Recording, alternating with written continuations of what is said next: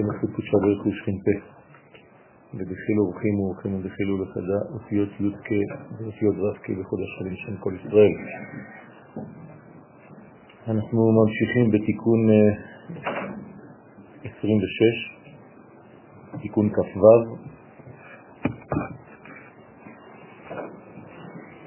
אצלנו זה הדף הראשון של התיקון, מספר 1. אני חוזר על הקטע שהתחלנו, ובגינדה באמצע העמודה האמצעית, בשביל התעוררות הגאולה.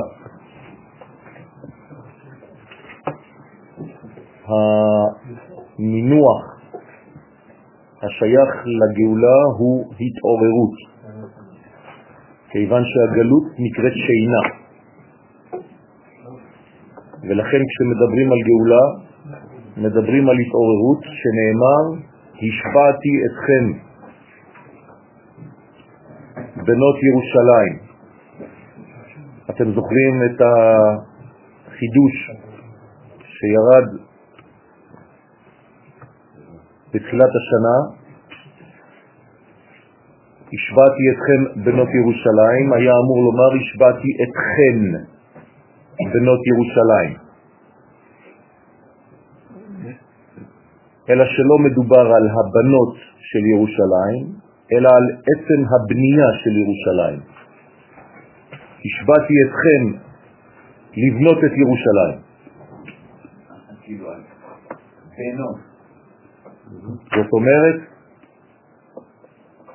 במה נדע כי הגאולה מתחילה בעצם העובדה שעם ישראל חוזר לארצו ומתחיל לבנות את ירושלים. והקדוש ברוך הוא משביע אותנו לבנות את ירושלים. השבעה, פירושו של דבר, בעולם הטבע, מלשון שבע. השבעתי, אני לא מדבר איתכם ברוחניות, אני לא מדבר איתכם במושגים של שמונה של נשמה, אלא במושגים אפקטיביים. של בניין אמיתי, של בתים, של רחובות, של כבישים, של ירושלים של מטה. כיוון שהקדוש ברוך הוא לא נכנס בירושלים של מעלה עד שעם ישראל בעצמו לא ייכנס לירושלים של מטה. ולכן השבעתי אתכם, אומר הקדוש ברוך הוא, משביע את הנשמות של ישראל, שלא ידחקו את הקץ אפילו על ידי תחילה יותר מדי בצבאות, כלומר בשתי ספירות נצח והוד. במילים אחרות, כשנעבור את ספירות נצח והוד, השבועה תיגמר. וזה בדיוק מה שקרה. בנצח והוד לא בנינו את ירושלים, ירושלים הייתה בחורבנה, על ספירת ההוד נאמר כל היום דבה, אותיות הוד, זה האלף החמישי.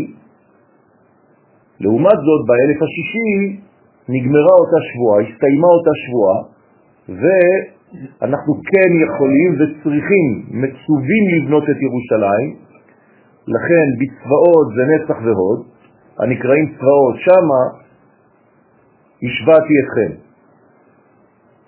או בעילות השדה, או במלאכי עולמות בריאה, יצירה ועשייה.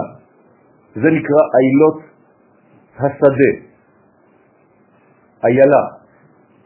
בלשון רבים, כמה איילות יש, גם בבריאה, גם ביצירה, גם בעשייה. וכל זה אם תעירו ואם תעוררו את האהבה. להמשיך אל המלכות מהערות הבינה שהיא בחינת אהבה.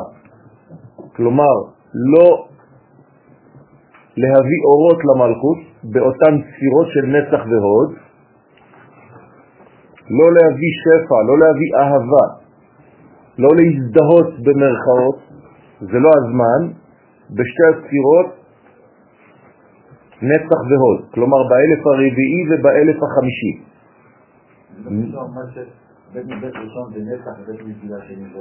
שני בתי המקדש היו בספירת הוד. עד שתכפת, עד שתתבקש המלכות לזעיר אנפין. כלומר, יש כאן עניין של חפת, של רצון עז, מתי? בשת, באלף השישי. שת חפת, שת אכפת. זאת אומרת, באלף השישי, שנקרא שת, כך אומר רבן ישחי, החפת, התשוקה של המלכות להתחבר לבעלה, אותה תשוקה תתעורר.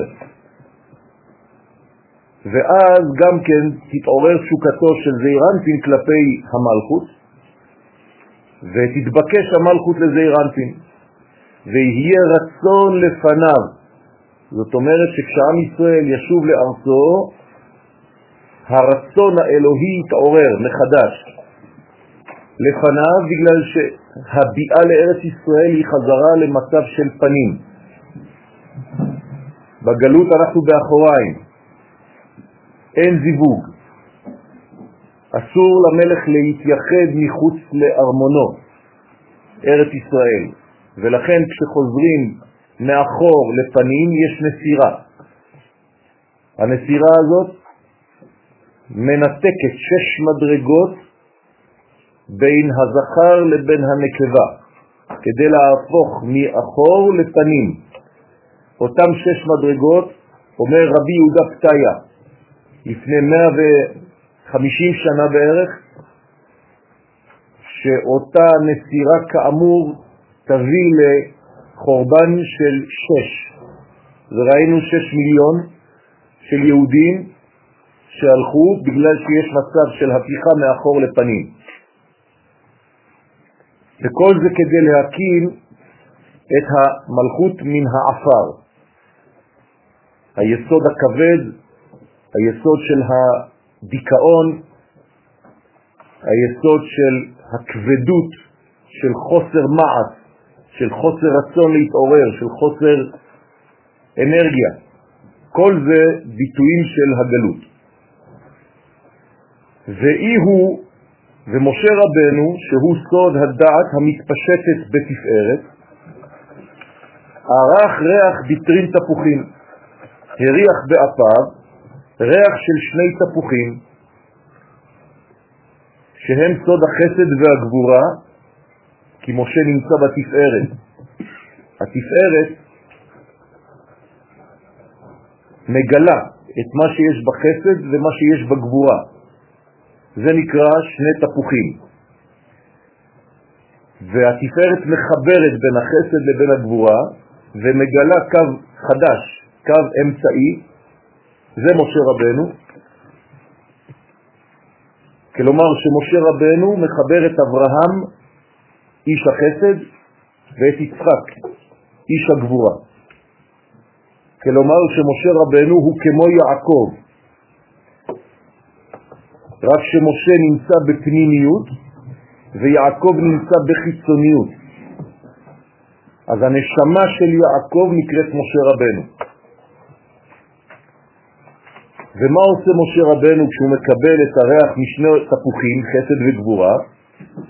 מריח את הריח גם למלכות, נותן למלכות להריח גם כן, כי הריח, כידוע בגמרא, זה תענוג לנשמה.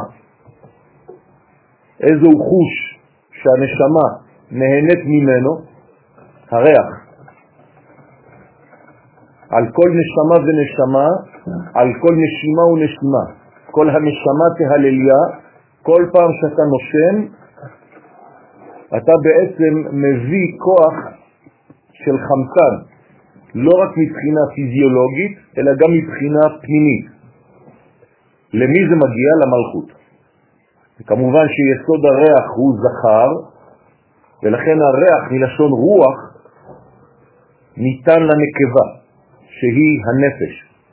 אז הנפש זקוקה לרוח, ולכן הריח, הבושם, חשוב לנשים,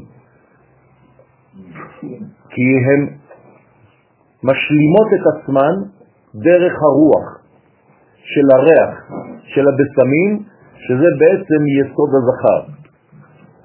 ואיתמר בהו שנאמר בריח, וריח אפך כתפוחים. כלומר, הריח שנמצא באף, האף זה חימה, זה זעם, זה כעס, שלנקבה אין עדיין ריח, היא לא קיבלה, אז היא במידת הדין. הריח בא וממתק את המלכות, ממתק את מידת הדין על ידי בוסם. ולכן ריח הפך כתפוחים, ברגע שהריח של התפוחים מלשון הזכר, כתפוח בעצי הים, כן דודי בין הבנים, אז כשהמלכות שהיא נקבה מריחה את ריח התפוח, והריח שאת מריחה באפך הוא ריח של תפוחים. אז מה קורה לה? היא מתעוררת תחת התפוח עוררתיך, נכון? ככה כתוב בשיר השירים, זאת אומרת שהתפוח מעורר את המצב של המלכות, משינה, מתרדמה, למצב של ערנות. בשביל מה כל זה? כדי להכין אותה, להכשיר אותה לזיווג. והיינו שזעיר אנפין נותן את ההערות של החסדים ושל חסד גבורה תפארת כמובן, למלכות. כי תפוחים זה חסד וגבורה, ומשה רבנו שמביא את הריח הזה הוא בעצמו תפארת, כל זה ניתן למלכות. ולפי שתפארת כולל את כל אבב קצוות, חסד גבורה, תפארת, נצח, הוד, יסוד, כל זה נקרא תפארת, אז התפארת שהוא קו אמצעי הוא כולל את הכל. כמו שמש עם שש קרניים. אז כל זה מאיר למלכות. נותן את ההערות של החסדים של חסד גבורה תפארת למלכות. ומה העניין הוא? לכן מפרש מה העניין הוא, תראה סמכי קשות, במה נרמזים נצח והוד שהם שני עמודי התפארת הנקרא אמת, ואומר אינון תרי רימונים, הם סוד שני רימונים, הפכנו עכשיו את התפוחים לרימונים, שעל ידי זה שזה רומז מה שכתוב לך דודי הנצו הרימונים. יש כאן ניצנים חדשים של רימון, כנגדם עשה שלמה בבית המקדש רימונים לשני עמודים, יכין ובועז. שני העמודים בבית המקדש היו כמו שתי רגליים שמעמידות כביכול את הקודש העליון בעולם שלנו, ולכן בבית המקדש צריך כאילו לדמיין שהקדוש ברוך הוא מניח את רגליו בעולם הזה. ועמדו ביום ההוא רגליו על הר הזיתים. אז יש עמידה אלוהית בעולמנו. זה דמיונם של שני העמודים, אחד נקרא בשם יכין ואחד נקרא בשם בועז, ושניהם כנגד שתי הספירות נצח והוד, כמו שתי רגליים שמעמידות את האדם. כך הקדוש ברוך הוא עומד בעולמנו בדמותו של בית המקדש. ולכן שני העמודים, מה עשה שלמה המלך? הוא שם בהם רימונים, הרומזים על נצח והוד. כלומר, לא רק שהנצח וההוד זה שני העמודים, שלמה המלך הוסיף רימונים על אותם עמודים, כדי שכל זה בעצם יממש את הבניין הזה של הזיווג בין הקדוש ברוך הוא לבין כנסת ישראל. שזעיר אנפין נותן למלכות את החסדים, נצח והוד. אגוז דה צדיק. אגוז הוא סוד היסוד הנקרא צדיק. לכן גם כן כשאוכלים אגוזים, בט"ו בשבט למשל, צריך לכוון על ספירת היסוד. אל גינת אגוז ירדתי. מי זה הגינה של האגוז? המלכות. המלכות הוא יסוד, והגינה של האגוז זה המלכות. צריך לרדת אל המלכות. מה זה אל גינת אגוז ירדתי? כל המגמה שלנו היא להגיע למלכות. לא לשכוח את הדבר הזה בחיים. כל מה שאתם עושים, כל מצווה שאתם מקיימים, כל לימוד שאנחנו לומדים, הכל רק מגמה אחת, להביא את האור של האין סוף ברוך הוא אל המלכות, בדמותה של כנסת ישראל. ואם אנחנו לא עושים את הדבר הזה, חז ושלום, אנחנו מקצצים, אנחנו מפרידים בין הדבקים, חז ושלום, וזה איסור חמור. לכן כל הזמן לשם ייחוד הקדוש ברוך הוא והשכינה. לכן האגוז הזה מספרו טוב. כן, תקחו את המילה אגוז, זה עולה בגמטריה 17, שזה טוב, כי היסוד נקרא טוב, זה אחד השמות הנרדפים של היסוד, כי הוא מטיב עם המלכות. בסוד מה שכתוב, אמרו צדיק כי טוב. מה עושה הצדיק? מביא טובה.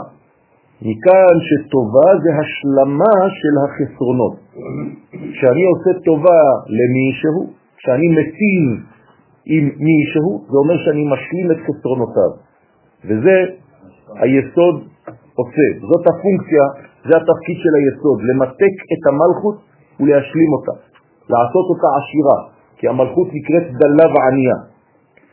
לכן אל גינת אגוז והשכינתה. הגינה של האגוז זה השכינה. זו השכינה שהיא גינה. השכינה נקראת גינה. למה? כי זה גן ה'. גינה זה גן של מלכות. זה גוף, נשמה, שמתגלים במדרגה האחרונה של שם הוויה, האחרונה.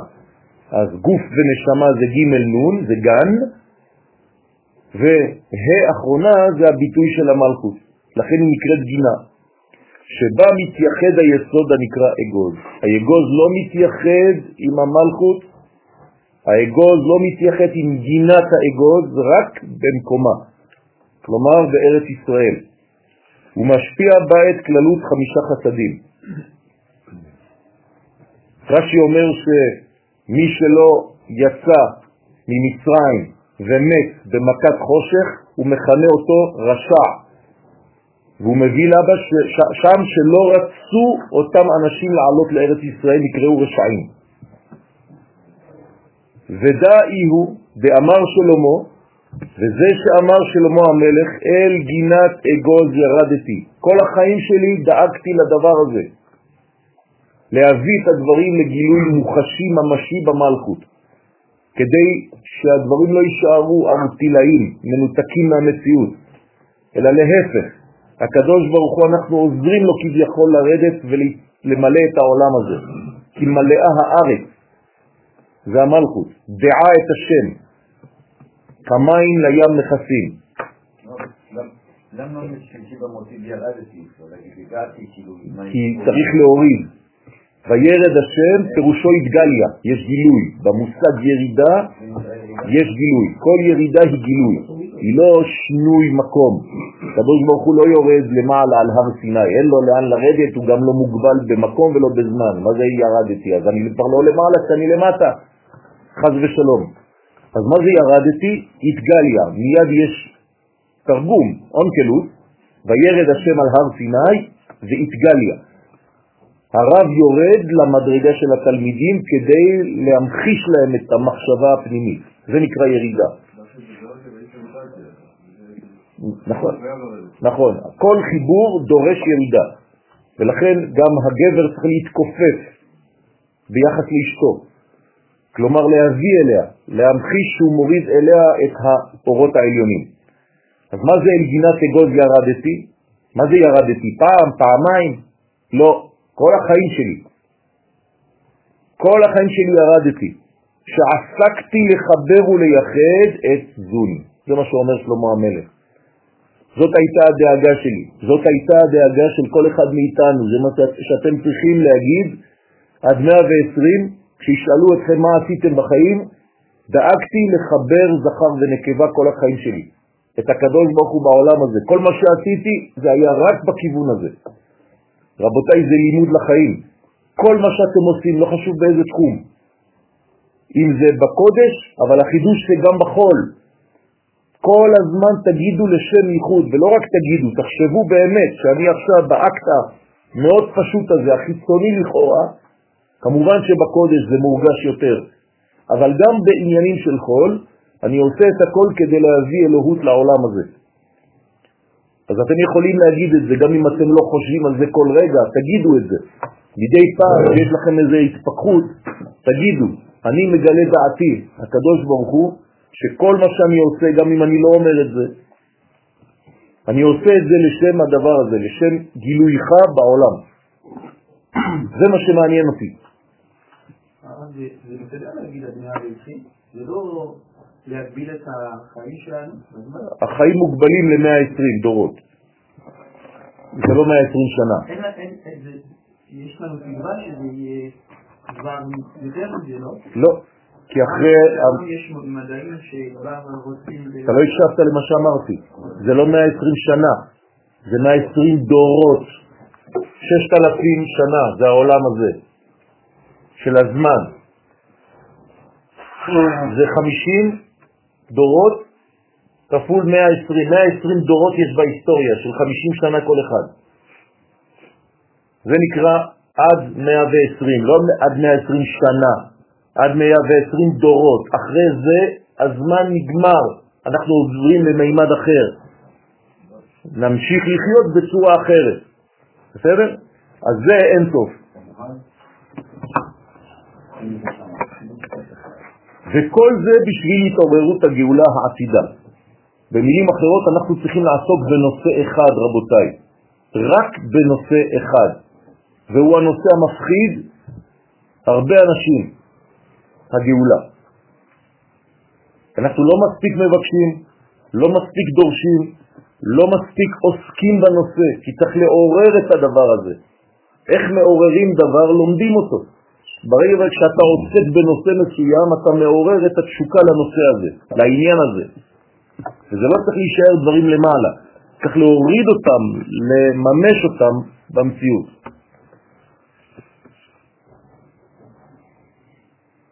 אז ברוך השם יש לנו סקופים חדשים היום, כן, כל דבר זה סקופ. כן, איך הגיע בכלל טראמפ למפה הפוליטית זה סקופ. לא יודעים מאיפה זה צץ. אז הקדוש ברוך הוא משחק עם העולם הזה ומביא את השחקנים שמשנים את הדברים בעל כורחם. הם בובות. אף אחד לא מבין מה הוא עושה בכלל. אנחנו, ברוך השם, עם ישראל, יש לנו את הכוח של הלימוד, אין לאף אומה את הלימוד הזה. אנחנו יודעים גם לכוון את המהלכים.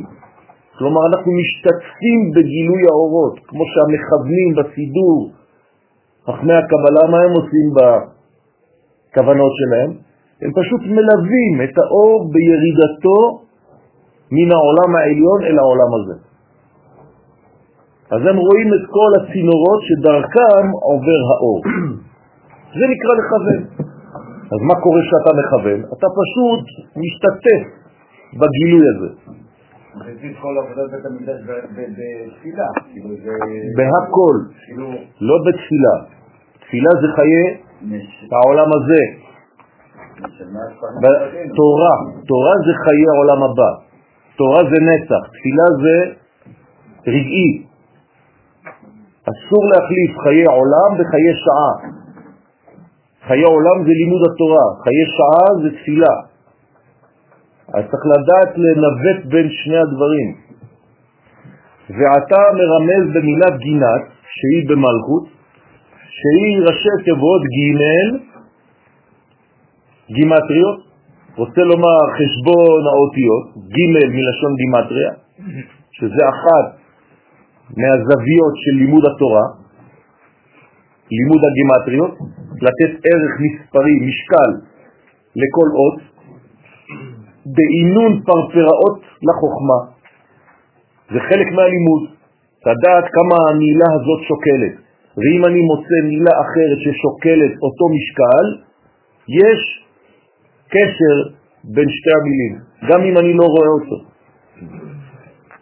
זה נקרא פרפראות לחוכמה, שהן כמו הפרפראות שאוכלים בקינוח סעודה לתענוג. זה מנה אחרונה, זה גלידה.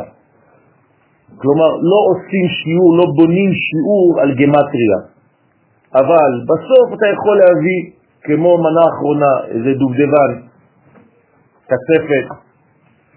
כך הגמטריות הן כאין כינוח סעודה ותפלים לחוכמת התורה, לא לבנות שיעורים על גמטריות.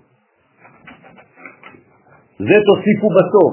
מי שבונה את כל השיעורים שלו, את כל התורה שלו, זה כמו גמטריה של זה, זה כמו הגמטריה של זה, זה לא מחזיק מים. אני יכול לקחת ספר טלפונים ואני אמצא לכם גם כן אותם גמטריות. לא קשור בכלל לכל העניין. אז מה כן?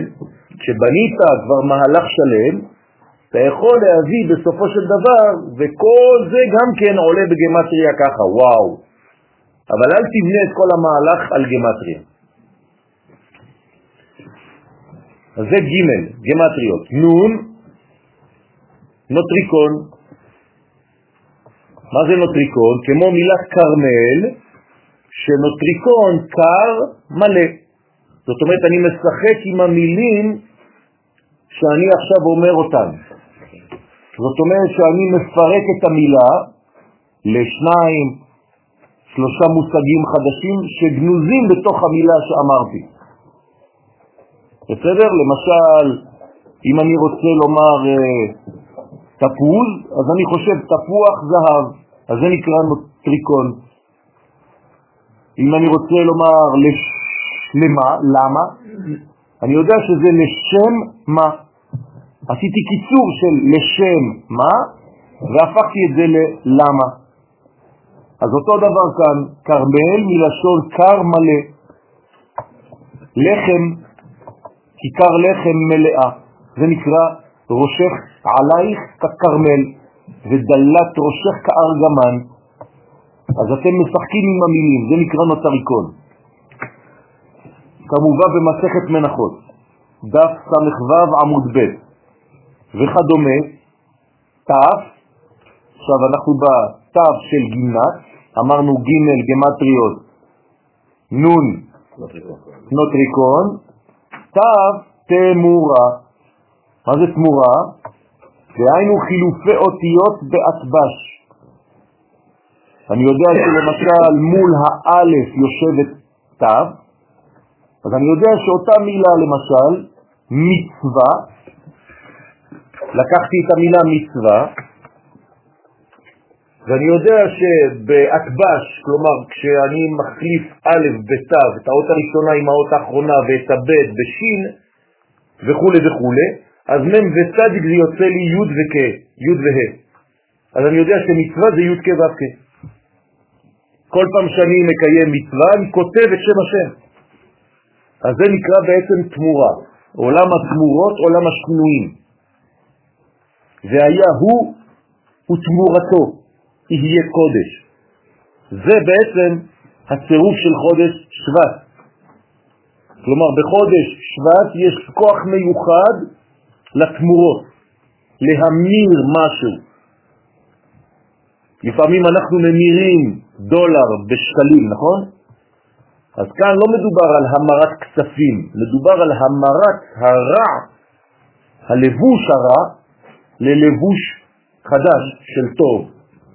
לא התוכן, התוכן הוא תמיד טוב, הלבושים הם בישים.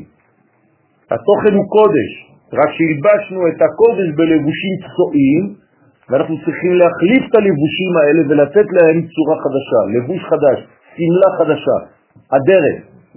זה גם העונה שהכל מתלבש מחדש. זה בדיוק מה שאני אומר על עניין של שבט. או באותיות שלפניהם, או באותיות שאחריהם. כלומר, אני לוקח את השם שלי יואל, ואני יודע שלפני היוד יש ט' וכן הלאה, ואחרי היוד יש כ', אז אני בניתי עכשיו מיואל שני שמות חדשים, אחד שלפני יואל ואחד שאחרי יואל. אתם מבינים איך זה עובד? זאת אומרת שיש כאן גם דע מאין באת ולאן אתה הולך, אפילו בכל דבר. מה היה לפני יואל ומה יהיה אחרי? לאן פניי מועדות? מה אני צריך לעשות בחיי? איפה אני בעולמי? אז זה, כל זה נקרא תמורות.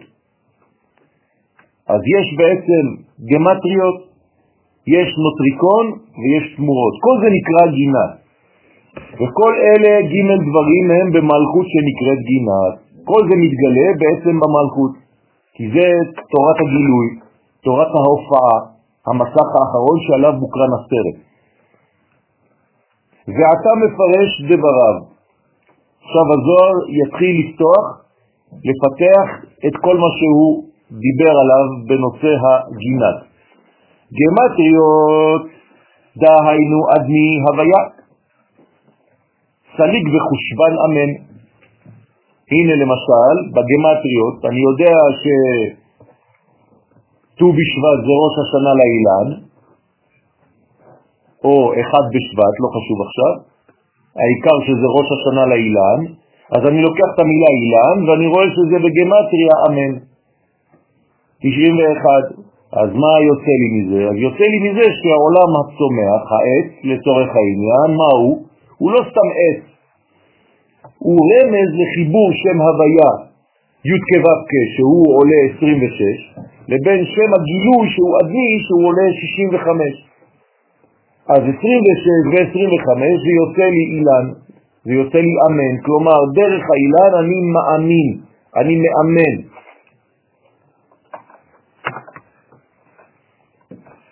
ומי בעצם המאמין הראשון?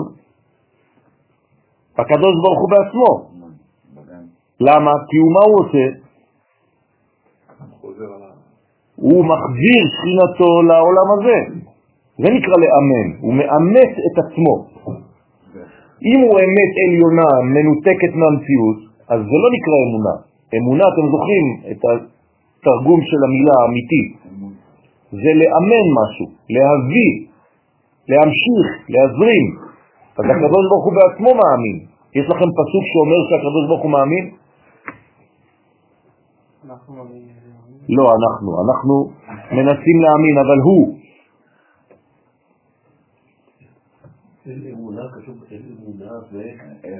יפה, אין אמונה ואין עוול, צדיק וישר הוא, ואמונתך בלילות, לא אמונתי בך, אמונתך שלך, הקדוש ברוך הוא, לך יש אמונה. אתם מבינים שאנחנו לא מבינים? רבה אמונתך, אתה אומר את זה בבוקר, עכשיו קמתם, אמרתם ברכות השחר? מה אמרתם? מודה אני לפניך מלך חי וקיים, שהחזרת בי נשמתי בחמלה, נקודה. רבה אמונתך, אתה מאמין בי. כלומר, מה זה אתה מאמין בי? אתה מזרים דרכי את הערכים שלך. אני הופך להיות נושא האמונה שלך, זה לא שלי. האמונה לא שייכת לי. אני מאמן את הקדוש ברוך הוא ומגלה אותו בחיי. לכן כל זה עולה בגמטריה 91. אז המילה הזאת, אמן, אמן היא בעצם חיבור של שם הוויה ושל שם אדנות, וזה יוצא 91, כלומר זה מכלול. מה זה 91? תשע ואחד. אחד זה מדרגה של כתר שמתגלה בתשע ספירות. אין יותר מזה. זה נקרא אמן. א', מן. אתה לוקח את האלף ובעצם מגלה אותה. לרמוז שבעניין אמן, לכן כתוב כל העונה אמן בכל כוחו, מה זה בכל כוחו? לא שהוא צועק אמן! כן, אסור לצעוק אמן יותר ממי שמברך. יש אנשים שצועקים אמן יותר ממי שמברך, זה לא טוב. אמן צריך לומר את זה, וגם לא אמן חטופה ולא אמן יותר מדי עמוקה, אמן, דברים כאלה, לא אומרים ככה. צריך לומר אמן בצורה נורמלית. אתם יודעים שרק בצורה שאתם אומרים אמן אני יכול להגיד לכם אם אתם מוסלמים, אם אתם נוצרים ואם אתם יהודים. כי הרי כולם אומרים אמן. אז אחד יגיד לך אמן, אחד יגיד לך אמן. אמין. כן? אז צריך להיזהר. אני יכול לזהות אותך ככה. אז אם אתה מסתערב, תיזהר מאוד. לכן צריך להגיד את האמן כמו שאנחנו אומרים אותו.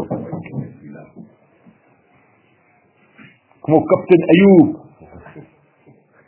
לרמוז שבעניין אמן מתייחדים שני שמות הללו, שהם סוד זון. אז אנחנו צריכים לחבר בין זכר ונקבה. אותו דבר, כן, אהיה אדמי. אני לוקח עכשיו שני שמות, שני גילויים שונים, שני לבושים שונים, אהיה ועדני, 65 ו-21, כמה יוצא לי ביחד? 86. אז מה זה אהיה עדני? אלו שני שמות שהם בבינה ומלכות, זה הטבע, 86. זאת אומרת שאנחנו עכשיו מגלים את הבחינה של הבינה והמלכות, שהן נקבות. לכן אתם צריכים לדעת את הערך הסגולי, הערך המספרי של כל דבר ודבר. זה חשוב לדעת את זה. שוב פעם, לא בונים שיעור על זה, אבל אפשר בסופו של שיעור להביא, כן, מנה אחרונה. למה בינה ומלכות? כי זה שתי נקבות. אהיה זה נקבה של עליונים, בינה, ואדנות זה הנקבה של זעיר אנפין. אז יש לי פה בינה ומלכות. אז אם אני מחבר בינה ומלכות, אני גם כן בעולם הטבע, כי זה הגילוי של מה שלמעלה מן הטבע בתוך הטבע. לכן הנקבות מגלות את מה שיש בפנים כלפי חוץ. לכן זה בינה ומלכות. אז אם אני לוקח את שתי הבחינות, סליק בחושבן פי ו' אלוהים, זה עולה פו, לא הדוב. כן? אז זה פו, שזה בגמטריה אלוהים. בשופר למשל, יש לי פו. אז צריך לדעת שהשופר הוא מחובר לבינה ולמלכות. אז ככה מחלקים ומפרקים את המילים, מי שיודע את כל המשחקים האלה, אז קל לו יותר לראות ולבנות את הערכים של מה שהוא לומד. והם עולים פה כמספר השם אלוהים, להורות שהשם אדמי כלול בבינה, שהיא נקראת אלוהים חיים. בסדר? היא מביאה חיות לעולם הזה. אז הבינה היא האימא של המלכות, היא נותנת לה חיים, כמו אימא וביתה. כי המלכות מקבלת השפע מן הבינה, היא דומה לה. אמרנו שיש השתוות הצורה, אתם זוכרים את המושג הזה? אז מה זה השתוות הצורה? גם בצורה, ההא האחרונה של שם הוויה דומה מאוד, זהה להא הראשונה של שם הוויה. מה זה עושה ביניהן? חיבור. ברגע שאתה דומה, אתה מזדהה, ולכן הוא מעביר דרכך את אותו כוח. אם אני דומה לקדוש ברוך הוא בעולם הזה, מה עושה הקדוש ברוך הוא? מעביר דרכי את השפע שיש לו. ואמר עוד, דאי הוא כינוי בגמטריה מם ה. מה זאת אומרת כינוי בגמטריה מם ה? כי השם אלוהים הוא כינוי לשם מה. מה זאת אומרת? אמרנו ששם מה, מה זה? 86. לא, שם מה? שם מה זה 45? זה גאולה, אתם זוכרים? אז הוא אומר כאן שבעצם השם אלוהים הוא כינוי לשם מה? מה זה כינוי? זה לבוש. זאת אומרת שהשם אלוהים זה לבוש לגאולה. במילים אחרות, אם אתה רוצה לדעת אם אתה נמצא במצב של גאולה, אתה צריך לגלות את שם אלוהים. לכן דומה כמי שיש לו אלוה. הבנתם? אם אתם משאירים את הדברים למעלה בחלל היקום, זה לא נקרא גאולה. גאולה זה צריך להיות פרקטי, זה צריך להיות מוחשי. אז זה צריך להיות בשם אלוהים, מלובש במדרגות טבעיות. לכן בעצם אנחנו עכשיו התחלנו למשל את חודש שבט, כיוון שחודש שבט עניינו להביא את הדברים לטבע, זאת הגאולה. לכן אין לך קץ מגולה יותר ממה? שארץ ישראל נותנת פרייה בעין יפה.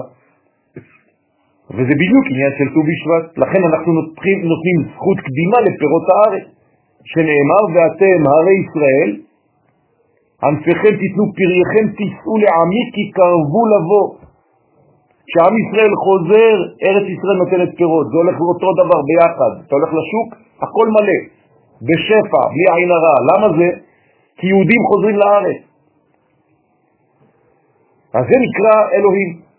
כי כל אחד שבא, כל הדר בארץ ישראל דומי כמי שיש לו אלוה. אז נעשה מ"ה, כמו שם י' כ' ו' כ', זה השם מן, נכון? במילוי אלפין, בגמטריה מה שהוא שם של רחמים, ודא יהיו עשר ספירות בלימה, מה זה עשר ספירות בלימה? עשר ספירות שנבלמות. אני צריך לבלום. מה זה לבלום? לבנות מסך. אם אני לא מקרין את הסרט שלי על מסך, על משהו שבולם את המהלך, המהלך לא מתגלה. אז כדי לגלות מהלך, מה צריך לעשות? באופן פרדוקסלי? לצאת נגדו, להתנגד למהלך כביכול. אז זה לא ניגוד שדוחה לגמרי, אלא הוא מגלה דרך דחייתו. לכן כל דבר שאתה רוצה לאכול, אתה קודם כל צריך לבנות מהלך מתנגד. אני רוצה לשתות, אני מברך. למה אתה לא שותה? כי בלי הברכה אני לא בניתי עכשיו מסך, אז המשקה הזה לא יעשה לי כלום בפנים, רק נזק, חד ושלום. כדי שהמשקה הזה יהפוך למצב בריא, אני צריך לתת לו בלימה. זה כל הבניין של העולם הזה. תולה ארץ על בלימה. הכל תלוי על בלימות. בלי בלימה יש מבול. כן, מה הייתה השאלה? ברוך אתה אדוני אלוהינו מלך העולם שהכל נהיה בדברו. זו לא שאלה, אני צריך להעיר שאנחנו מדברים על הפירות של ארץ ישראל, הפירות זה גם הילדים שלנו. נכון. הכללית, בכלל שקורה בכל מה ש... נכון. לא היה בארץ. נכון, אבל, אבל, אבל, אבל, כשהגמרא אומרת את מה שהיא אומרת, היא מכוונת לפירות האמיתיים. כי אם אנחנו הולכים לבורטים, אז אפשר לעשות את זה גם בחו"ל. אז לכן צריך להיזהר מאוד. לא להפוך הכל לאיזה מין רעיונות. התורה אומרת דברים, לא להוציא אותם מידי פשוטם. וזה סוד פנימיות עשר ספירות שאין להם שום מהות. למה אין להם שום מהות? כי אין גילוי. אם אין גילוי אין מהות. אז זה נקרא בלי מה? בלי גאולה. בלי מהות. כן. אז אתה צריך לדעת, אז תחליט. ואי הוא מעיד על ייחודה קדישה, והשם מה? עם השם אלוהים, ואני עכשיו מחבר גם שם מה 45 עם 86, שמספרו, כן, מם הם, כמה זה יוצא לי? 45 ועוד 86. 131. מה זה 131? אחד מתפצל לשלוש, החוזר לאחד. אה? מעידים על ייחוד קדוש. אז 131 זה קל"א. קל"א זה בעצם מדרגה של גילוי. מדרגה שמחברת זכר, שמה עם שם אלוהים. אז יש לנו עוד צירוף אחר. ורוצה לומר על אחדות הקדוש ברוך הוא כי הוויה הוא אלוהים. אדוני הוא האלוהים. כשאנחנו אומרים את זה, מה אנחנו אומרים? פעמיים אותו דבר? לא. אנחנו מכוונים לשמות שונים. אמרתי לכם כבר, אסגבהו כי ידע השמי, יקראני ואענהו. למי הקדוש ברוך הוא עולה ועונה ומעלה ומסתגב? מי שיודע את השמות. לכן צריך ללמוד ספר שמות. מה זה ספר שמות? כולו שמות. אם אתה לא יודע באיזה שם נגאלנו בגאולת מצרים ובאיזה שם נגאל בגאולתנו העכשווית, אז אתה מפספס, אתה עובר ליד. אתה מדבר על נושאים שאתה לא יודע בכלל. אתה צריך ללמוד שמות. צריך ללמוד את הכוונה של החודש.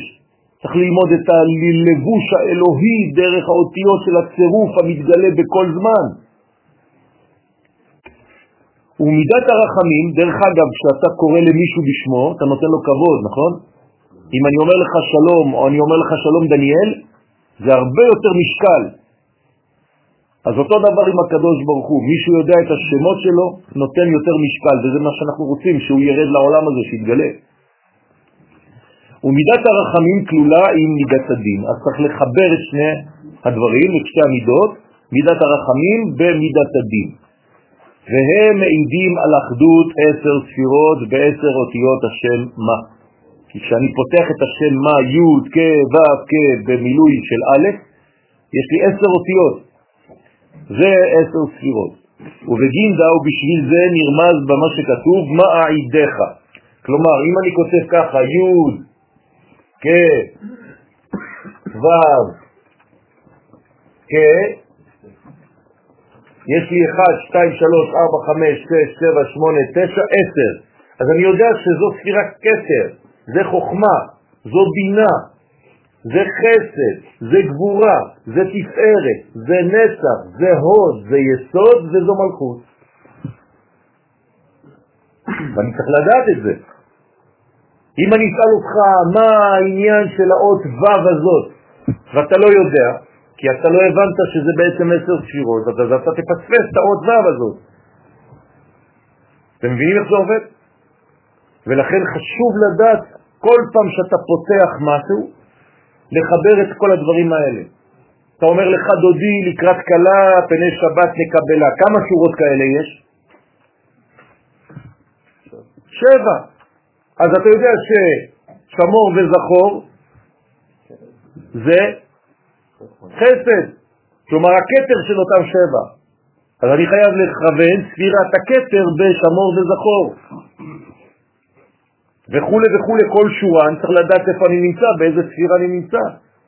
אז תוסיפו את זה בסידורים שלכם, תעשו עבודה. במשך השבוע תיקחו את הסידור שלכם ותתחילו לכתוב, כל פעם שאתם רואים מנגנונים בנויים על מספר 7, תדעו איפה אתם נמצאים. אנא השם מושיע נא, אנא השם מושיע נא, אנא השם הצליחה נא, אנא השם הצליחה נא. כמה פעמים אמרתי עכשיו? ארבע. כלומר יש לי אב, סג, מה ובן. כל פעם זה מחולק לחלקים, חלקים, חלקים. וכל פעם שאני אומר לך דודי, לאן אני הולך? לכתר. אני הולך לשאוב מהכתר, זה החמצן. לך דודי, לקראת קלה, ועוד פעם אני חוזר למלכות, למדרגה שלי עכשיו, איפה שאני נמצא. לכן זה נקרא מה העידך. דרך השם מה אני הופך להיות עד. אתם עדיי נאום השם, כך אומר הקדוש ברוך הוא בנביא. זאת אומרת שאנחנו העדים של הקדוש ברוך הוא, מעידים והופכים אותו לעד. מה זה עד? נצח. ניצחוני בניי. מה זה אומר ניצחוני בניי? הפכו אותי לנצחי. מה, אני לא נצחי בלעדם? אני תמיד נצחי, הקדוש ברוך הוא נצחי, הוא לא צריך אותנו, הוא כן. מה הוא צריך אותנו? כדי לגלות אותו. הוא לא צריך אותנו כדי להיות. אבל כדי להתגלות הוא צריך אותנו. למה? כי ככה הוא ברא את העולם. הוא ברא אותנו בצורה כזאת שאנחנו נהיה העדים שלו. אם אנחנו מגלים אותו. כן. לא בשבילנו. זה בשבילנו, בשביל שלנו. לא. כן, בשבילנו. כל אדם צריך לומר, בשבילי נברא העולם. הכל היה נגמר בישראל. לא, בשביל. בשביל שלי, זה עובר דרכי, זה צריך להגיע לאומות העולם. וידעו מצרים כי אני אשם. תגיד לי, בני ישראל ראו מכה במצרים? שום מכה הם לא ראו. הם גרים בארץ גושן, כמה קילומטרים מאלכסנדריה. זאת אומרת, הכל ברגש בלגן ואין דבר נכון. גם בזמן של חושך, מכת חושך.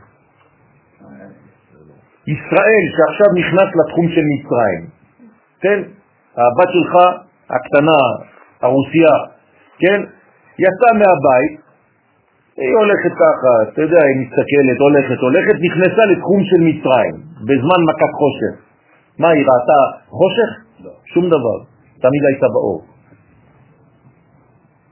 ולכל בני ישראל היה אור. למה? למה היה אור? כי לא היה חושך בכלל. אז מה זה מכת חושך? ריבוי אור. כשאין לך כלים, האור הופך להיות בשבילך חושך. כלומר, מה היה המכה של חושך? מכת אור. הקדוש ברוך הוא פשוט הוריד את מה? את מה הוא הוריד? את המסך. הוא הוריד את החושך, שנאמר, וימש חושך. מה זה וימש? לא ימוש, מה זה לא ימוש? לא יזוז, לא להוריד. כלומר, מה עשה הקדוש ברוך הוא במכת חושך? הוריד את הפילטר. מה קרה לכולם? מתו מאור. אתם מבינים מה קורה פה? שמתם לב שוימש חושך זה לא רק למשש, אלא להפך, להוריד חושך? אתם רואים כמה אנחנו לא יודעים לקרוא? נכון, לא יזוז. אז פה וימש חושך, זה אומר שהחושך הלך, אז היה רק אור. אבל אתה צריך להיקרב בין ישראל כדי לראות אותו. אם אתה לא בין ישראל, אתה תראה רק חושך, ואתה תמות חז ושלום שמה במכת חושך. אותו דבר, זה תמיד. בוודאי, עתיד הקדוש ברוך הוא להוציא חמה מנרתיקה, הנרתיק יוצא, מה זה אומר? שעכשיו האור יהיה יותר ויותר גדול בעולם. אנחנו רואים את זה, הגילויים גדולים יותר, כל דבר עכשיו זה הופך בומבסטי. אז הצדיקים ניזונים מזה, מבריאים מהאור הזה, מכל המחלות שלהם, והרשעים נשרפים. כן, סנבגים. אתה תראו אנשים ברחוב עם כל מיני עבודים, נגמר, כאילו משהו השתבש שם בקוגניטיבי, בחיבורים. זה רובוטים, כל זה זה רובוטים של האור. שכתוב מה העידיך, השם מה מעיד על ייחוד עשר ספירות. דבר אחר, בעניין הגימטריות והמספרים שבמלכות. למה זה במלכות דווקא? כי מספר, מספר זה תמיד נקבה, רבותיי. יש שם, זה זכר, ומספר זה נקבה. נכון? מה אנחנו צריכים להיות, שם או מספר? יפה. מה עשו מאיתנו בשואה? מספרים. כלומר, הורידו לנו את השמות, חז ושלום. זאת אומרת שבעצם רצו לפגום במידת המלכות, בגילוי. לכן זה היה ערב כניסתנו לארץ, המכוונת. לכן הרב קוק שלח מכתבים לכל הרבנים בחוץ לארץ, לומר להם זהירות, אם לא תעלו לארץ ישראל יהיה פוגרום. לא רצו להקשיב לו.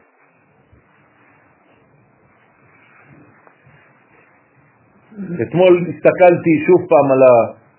אתם יכולים להיכנס באינטרנט, תכתבו הרב עובדיה יוסף על הרב קוק.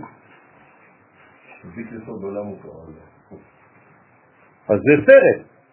הרב עובדיה יוסף יושב במשרד שלו, והנכד שלו בא ואומר לו, סבא, אה, אה, אה, זקן, אומר לו, סבא, יש אחד כתב ספר על הרב קוק, דברים נוראים, אומר לו, אסור, מלאך השם צבאות.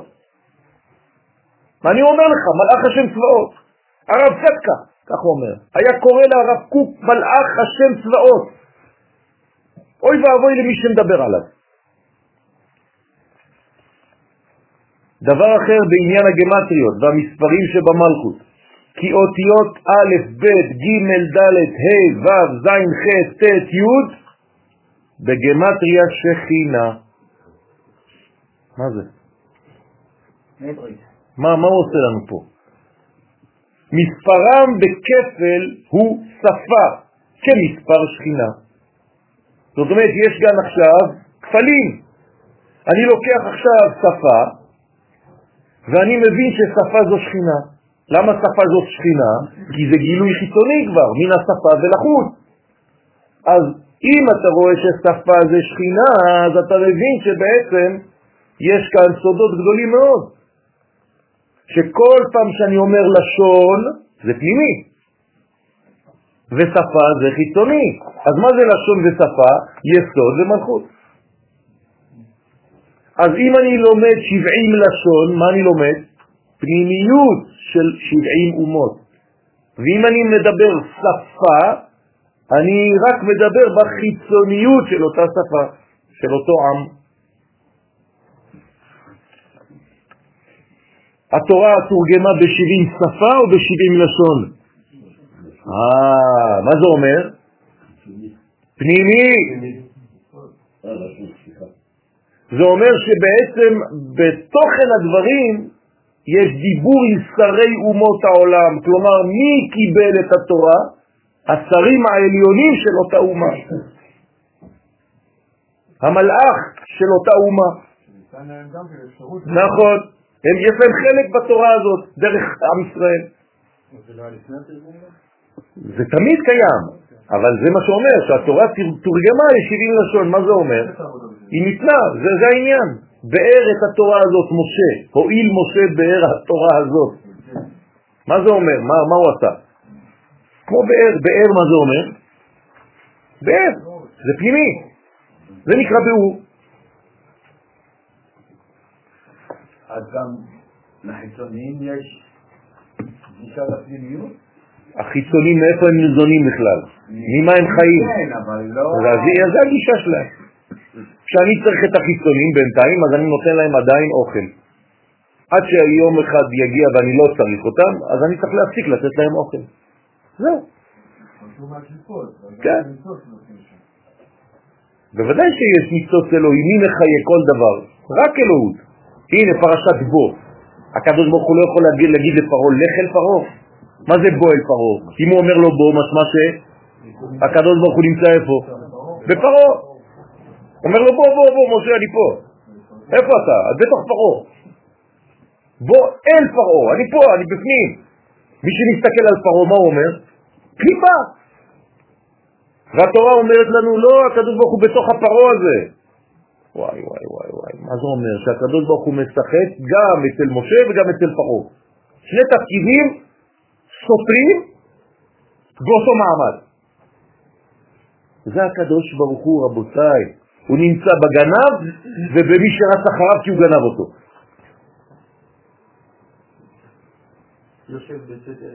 זה הסתירה. כגב נדע באופן זה א' זימנה חדה, א' פעם אחת, מספרו אחד. תמיד לך לרב כדורי, יש לו מלא. רב כדורים. כן. לא, לא. בסדר? פילס הוא רוצה. א' פעם אחת, מספרו א' אחד. כמה זה בגמטריה א'? לא, אלף. למה קוראים לו אלף? אז זה א' או אלף? זה כמו ג'וקר. זה את. זה אחד או... אתה לא יודע כבר מה זה. ב' תראה זימין, ב' שתי פעמים, מספרו ד', ג', תלת זימין, ג', שלוש פעמים, מספרו ט', כל אחד כפול עצמו, בריבוע, אז הוא מגלה במדרגות אחרות. ד', ארבעה זימין, ארבעה פעמים מספרות, ארבע כפול ארבע, שש עשרה. חמש כפול חמש, חמש זימין ה', כ"ה, עשרים וחמש. אז כל פעם שיש לך מספר, אתה יודע שהוא בעצמו מכפיל את עצמו בעצמו. אז אם אני אומר לך שיש למשל חמש מדרגות בנשמה, כמה יש? 25. וכו' וכו' וכו', כי כל הזמן זה לפרטי פרטים עד אין סוף. ו' אותו דבר, ו' כפול ו', 36, 7 כפול 7, 49 וכו' וכו'. פה אתם באים ללמוד גם חשבון. 8 כפול 8, 64, ס"ד, 9 כפול 9, 81, פ, י' 10 זימין 10, פעמים 100 כולהו, כולם יחד סלקים לחושבן שכינה. קוח את כל מה שעשינו עכשיו, תחבר את כולם, 1 כפול 1, 2 כפול 2, 3 כפול 3, 4 כפול עד 10, יוצא לך שכינה. בגמטריה. יפה. מה זה אומר? 385. כלומר, כל הגמטריה הזאת זה שכינה. זה אומר, מה זה השכינה? זה עשר אותיות מ-1 עד 10, מ-א' עד י', כפול עצמה. למה? כי אין יותר. אחרי י' מה יש? עוברים רק לעשרות, ואחרי זה למאות, אבל זה תמיד אותו עניין. לא צריך יותר. בסדר? עושה מה שהוא רוצה. עולה שפה כמספר שכינה, ורזה דחושבנה וסוד חשבון זה עד אות י' הוא. לקיימה כדי לקיים מה שאמרו חז"ל במסכת סוכה דף ה' דלת שכינה נחתה פחות מעשרה. אין השכינה יורדת למטה מעשרה שפכים. בסדר? רוצה לומר, אפילו כשירדה השכינה תחת היסוד, בחינת נקודה קטנה, כי בהתחלה היא נקודה קטנה מתחת ליסוד, שם היא גם כן כלולה מעשר מלכויות. תמיד היא כלולה מעשר מדרגות. וכן, ולה סלקה למעלה מעשר, והיא לא עולה מעשר, עולה למעלה מעשרה. רוצה לומר שאפילו היא בתכלית הגדלות, פרצוף שלם, אינה יותר מעשר ספירות. הבנתם? לכן זה עשר ולא אחת עשרה, עשר ולא תשע. לא פחות ולא יותר. זה הסוד. כל הזמן זה מדויק, זה עשר. נתתי שיעור ביום ראשון בירושלים, אחד אומר לי, כן, זה סמנטיקה. אמרתי לו, סליחה, סמנטיקה? אתה מדבר על התורה שזה סתם משחקים, סמנטיקה? במקום להגיד ככה, הקדוש ברוך הוא אמר ככה. אמרתי לו, אתה לא יודע ללמוד תורה, סליחה. אם אתה חושב שמה שהקדוש ברוך הוא אומר זה סמנטיקה, זה משחק סתם ככה, אתה לא מבין שזה הכל מדויק? אם הקדוש ברוך הוא בוחר לומר מילה כזאת, לפני מילה כזאת, ועוד כזאת, והכל מדויק, על מה אתה מדבר? אתה רציני? אתה לומד תורה? אמרתי לכם כבר בשיעורים אחרים, אסור לצטט דברי חז"ל או דברי תורה אם אתם לא יודעים אותם בעל פה. אל תגידו ליד. אם אתם לא יודעים את מה שכתוב בגמרא, לך תראה מה כתוב. אם חרז"ל כתבו בצורה כזאת, זה מדויק. אל תגיד משהו שאתה חשבת. ועוד יש חשבון בעניין המלכות, שאם תמנה מ-1 עד 10 כזה, א' עם ב', ג' עם ד', עכשיו אתה לוקח זוגות זוגות, ה' עם ו', ז' עם ח', ט' עם י'. חמישה זוגות, נכון? יעלה חשבונם נ"ה, 55. ואם עשר האותיות עצמן, הרי ס"ח, 65 זה כבר מלכות, אותו דבר, שם אדנות, כמספר שם אדמי. זאת אומרת, איך שאתה לא לוקח את הדברים, הוא רק מראה לך כמה הגמטריה זה סודות. שהוא שם של מלכות, להראות שכל החשבונות הם במלכות. תמיד. חשבון, מלכות. מלך חשבון בכניסה לארץ ישראל מלכות. זה מלך חשבון. ואם אתה עושה חשבונות, ומלך חשבון דפק אותך, אתה מת. כן, תזהירות, בארץ ישראל האויב הראשון שלכם זה חשבונות. אם אתם לא מנצחים את מלך חשבון בכניסה לארץ, אתם לא יכולים לעלות לארץ. צריך להבין שארץ ישראל היא למעלה מכל החשבונות האלה. רק היא מגלה את זה בעולם של חשבון. אבל לנצח את מלך חשבון, חייבים. זה לא אומר שלא לעשות חשבון. זה להביא את המדרגה אל תוך החשבון. כלומר, אתה מכניס את הקודש בתוך החשבון. זה חלק של העם ישראל לא. נכון, זה חשבונות. רבות מחשבות בלב איש. האדם עושה יותר מדי חשבונות, ועצת השם היא? היא תקום. לא היא תקום, היא תקום. אה. בסדר?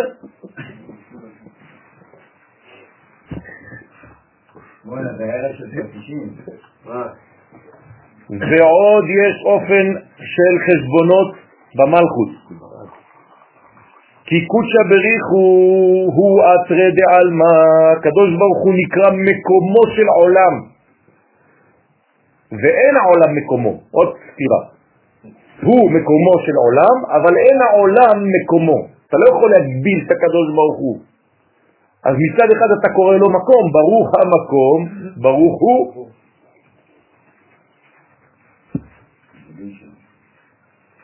ואין העולם מקומו.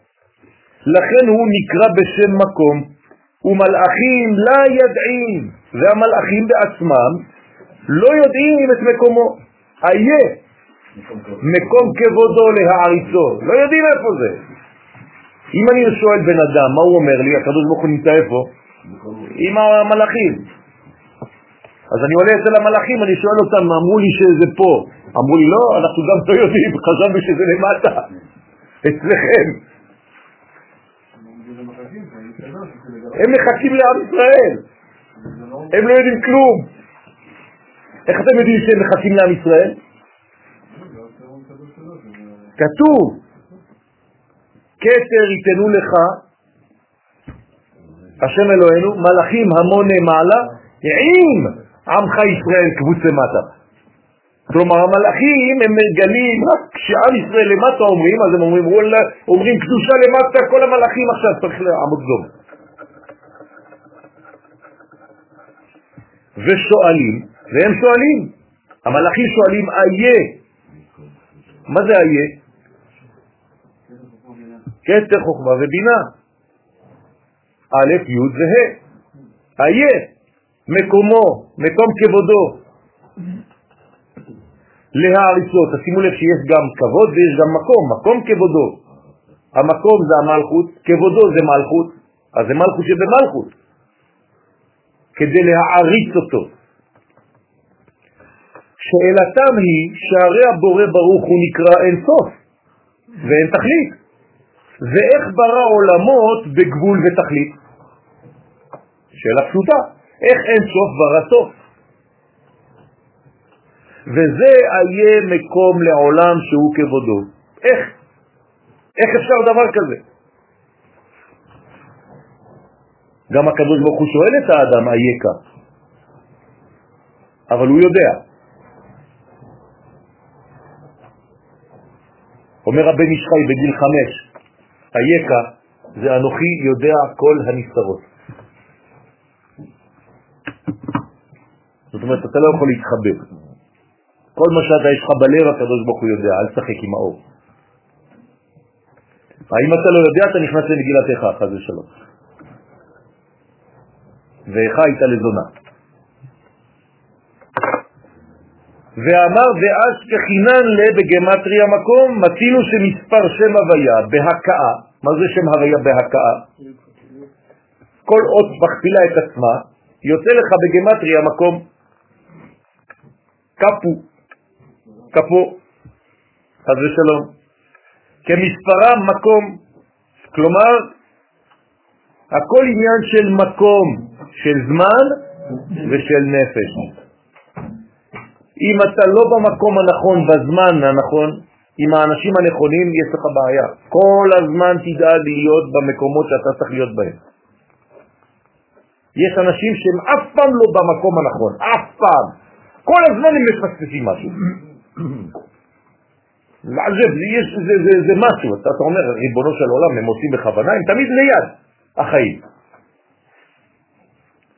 רוצה לומר שעל ידי החשבונות שבמלכות נעשה צמצום בכוח הבלתי בעל תכלית, כדי שלא יתפשט העולם יותר מדי, ועל ידי זה נעשה מקום לבריאת העולם. זאת אומרת, למה יש חשבון? להתפשטות. כדי לעצור את זה, כדי לגלות את זה. מה זה עצרת? גילוי. מה זה חד עצרת? מתי קיבלנו תורה? בחג עצרת, נכון? למה? כי עשינו מסך. מסך גילוי תורה. אין מסך, אין גילוי. ולכן קוראים לזה חג של עצור. כל פעם שאתה רוצה לגלות משהו, אתה צריך לעצור אותו. בסדר?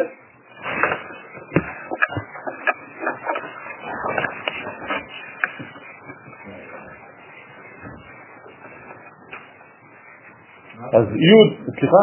המטרה זה לא להוריד את המסכים?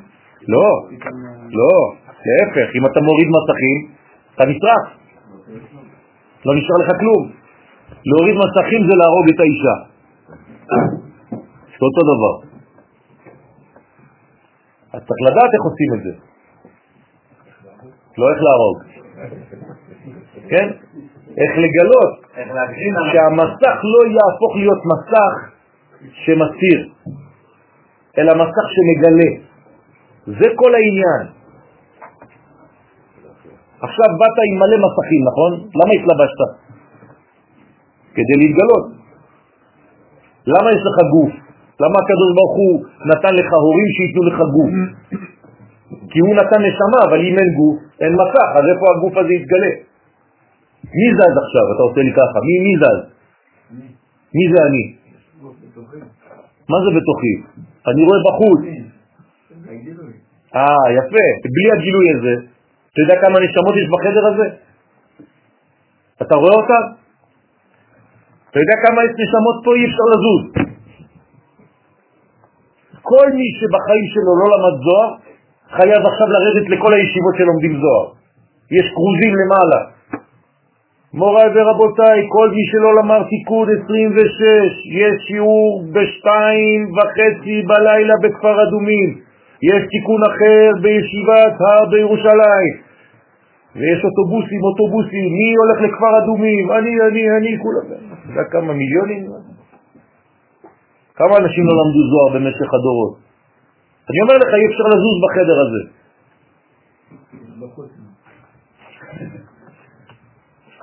כשהתחלתי ללמוד, אתמול ראיתי חברותה שלי בחתונה, הייתי בחתונה אתמול בלילה, ראיתי חברותה שלי שהייתי לומד איתו. הוא נכה על כיסא גלגלים. רב. והיינו חברותה כשהיינו צעירים. פעם הראשונה למדתי אצלו בבית. אני נכנס לבית ואנחנו התחלנו ללמוד זוהר בלילה, בחמישי בלילה. אבל זה לא איזה מנגנון חדש שנולד, כן, זה שנים, שנים, שנים. כי זה תיקון של קרה. אז אני אצלו בבית, ואני לומד ככה איתו, ועכשיו היינו ילדים, צעירים. ואני אומר לו, תגיד לי, אבא שלך היה יושב פה? אני, אני רואה את אבא שלו. אז הוא אומר לי, מסתכל ככה, מתחיל לפחד, הוא אומר לי, אבא שלו מת. אמרתי לו, זה השפה שלו, נכון? הוא יושב פה. ואני ממשיך ללמוד, ואני מתחיל לראות, לא, בחיים לא, לא, לא, לא ראיתי דברים כאלה. פתאום אני אומר לו, וואי וואי וואי וואי, מתחילים להיכנס מלא, לא יכולתי לתת את השיעור, מרוב אנשים, מרוב זה, זה הבית מתמלא, מתמלא, מתמלא, עד ש... כמו שאני מספר לכם, סגרתי את הספר וברחתי. אמרתי לו, אני לא יכול, ברחתי. עכשיו, אני רץ ברחוב בארבע לפנות בוקר, כמו סערורי מסוגע, מרוב פחד, עם הזוהר ביד, ואני מרגיש את כל הצעקות מאחוריי. מה לך?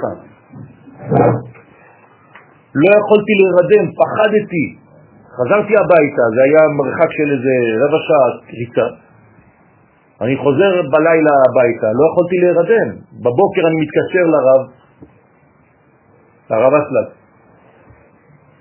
אני מתקשר אליו, אני אומר לו, כבוד הרב, קרה לי משהו. אומר לי, למה הסתקת? להפך, הם מחכים, הם ממתינים לזה, הם באו כדי לשמוע דברים שהם לא שמעו, שלא למדו אולי בחיים שלהם. אז מאז למדתי שלא צריך לפחד מהדברים האלה, אלא לתת להם מקום, להפך. אבל זה, זה, זה מלא. הכל זה בשביל להגיד לך שהלבושים הם חשובים. אז אל תהרוג לבושים. חשמל, חשמל זה בגמטריה מלבוש. אם אין מלבוש אין חשמלים. אז זה י' פעמים י' עשר זמנים מאה, אות י' פעמים עולה מאה, י' כפול י'. ה' חמש זמנים עשרים וחמש, אותו דבר, חמש כפול חמש, עשרים וחמש, אז זה מאה עשרים וחמש כבר. אחרי זה ו', י' כו' כי אני כותב עכשיו, שש, ו', ו' כפול ו', שלושים ושש. מאה עשרים וחמש ועוד שלושים ושש, מאה שישים ואחד. ונשאר לי 25, 5 כפול 5, י' כו' כ'. 186, גמטריה, מקום. בסדר? ועלי אמרו מלאכיה, ועליו אמרו מלאכי השרת, אחר שהקדוש ברוך הוא צמצם את כוחו הבלתי בעל תכלית לתכלית בריאת העולם, כלומר בשביל מה הקדוש ברוך הוא צמצם את הגילוי הזה? כדי לברוא את העולם. כלומר, הוא בנה את המסכים האלה כדי להתגלות. לכן הוא נתן לנו נשים, לכן הוא נתן לנו את עולם הנוקבה, לכן הוא נתן לנו פה, מלכות פה. מי שאין לו פה חז ושלום, הוא צריך לבקש. זה נקרא עומר התנו פה, עומר התנופה. במקום לקרוא תנופה, תקרא תנו פה. תן לי פה, אני צריך מסך, אם אין לו, אני לא יכול לגלות. מי שלא מגלה, אז הוא מת. משה רבנו במצרים, מה לא היה לו? פה. אומר לו הקדוש ברוך הוא, הארון יהיה לך לפה. כל הארון זה פה. בשביל משה שהוא אור. אתה תהיה לו לאלוהים. משה הופך להיות אלוהים לאהרון, שהופך להיות פה, הפה של אלוהים. וואי וואי וואי, מה זה הדברים האלה? אם אתה לא מבין את כל המונחים האלה, אתה לא מבין מה קורה.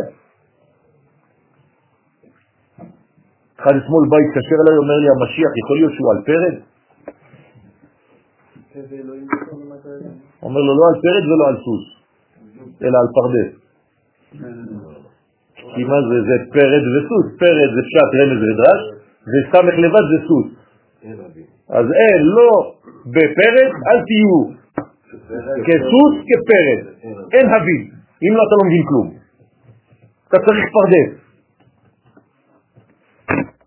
אצל הספרדים זה הפוך, זה ספרד, כי מתחילים מתורת הסוד. אני אומר לכם, המרוקאים, כשהיו נכנסים לדירה חדשה, היו מכניסים זוהר, לפני כל דבר. בכל קהילות מרוקו, בשבת אחרי הצהריים קוראים זוהר עד מוצאי שבת. ברוך כבוד השם, דרך אגב אומרים חכמי הקבלה שבגלל זה השואה לא הגיעה לשם. בזכות זה. בוודאי, הזוהר, שהיה בבית של, של כל האנשים האלה. זוהר בבית זה, זה אור גדול מאוד, צריך שיהיה זוהר בכל בית, אפילו זוהר קטן של, של שלוש, עם לשון הקודש, לא חשוב. ברוך כבוד השם ממקומו. מה זה ממקומו? אנחנו לא יודעים. אז מכל מקום, בכל מקום שהוא נמצא יהיה מבורך. כלומר, הקדוש ברוך הוא נמצא בכל מקום, ממקומו. אפילו שאין אנו מכירים ומשיגים מקום כבודו. זה לא העניינים שלך. אתה תעשה את העבודה שלך, אל תטפל. הקדוש ברוך הוא יודע מה הוא עושה. אנחנו תמיד יותר חכמים מהקדוש ברוך הוא. לא יכול להיות שהגאולה זה ככה, לא יכול להיות שהמדינה זה ככה, לא יכול להיות שההוא זה ככה, ומי אתה בכלל?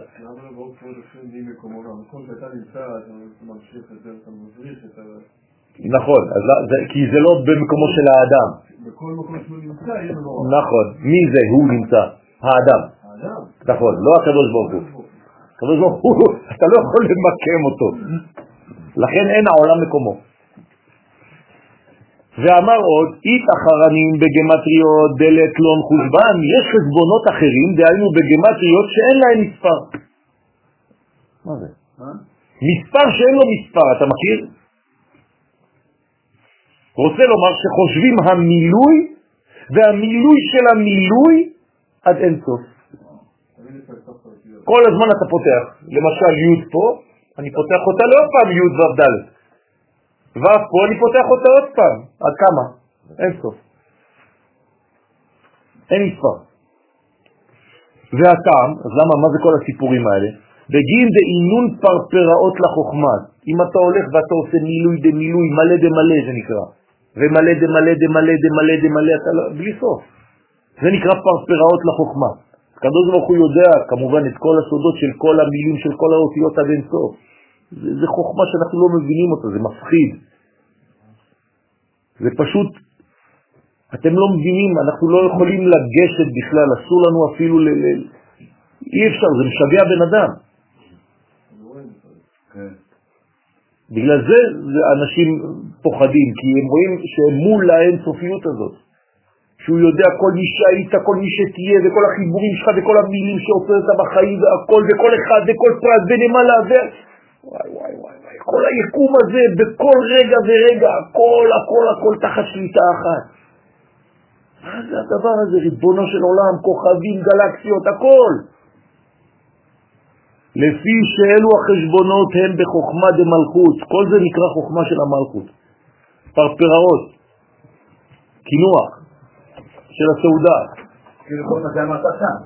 כל מה שהוא אומר, אני לא אמרתי כלום, אני רק חוזר על מה שהוא אומר. בסדר? זהו, כן. כל הברדק הזה זה רק ה... זה לא ברדק, כל הסדר הזה, כן. עוד אחד. כל הסדר הזה זה דברים שהם בעצם פרפראות וקינוח לסעודה. זה לא הסעודה עצמה. הסעודה זה חוכמה, זה הרבה יותר גבוה מזה.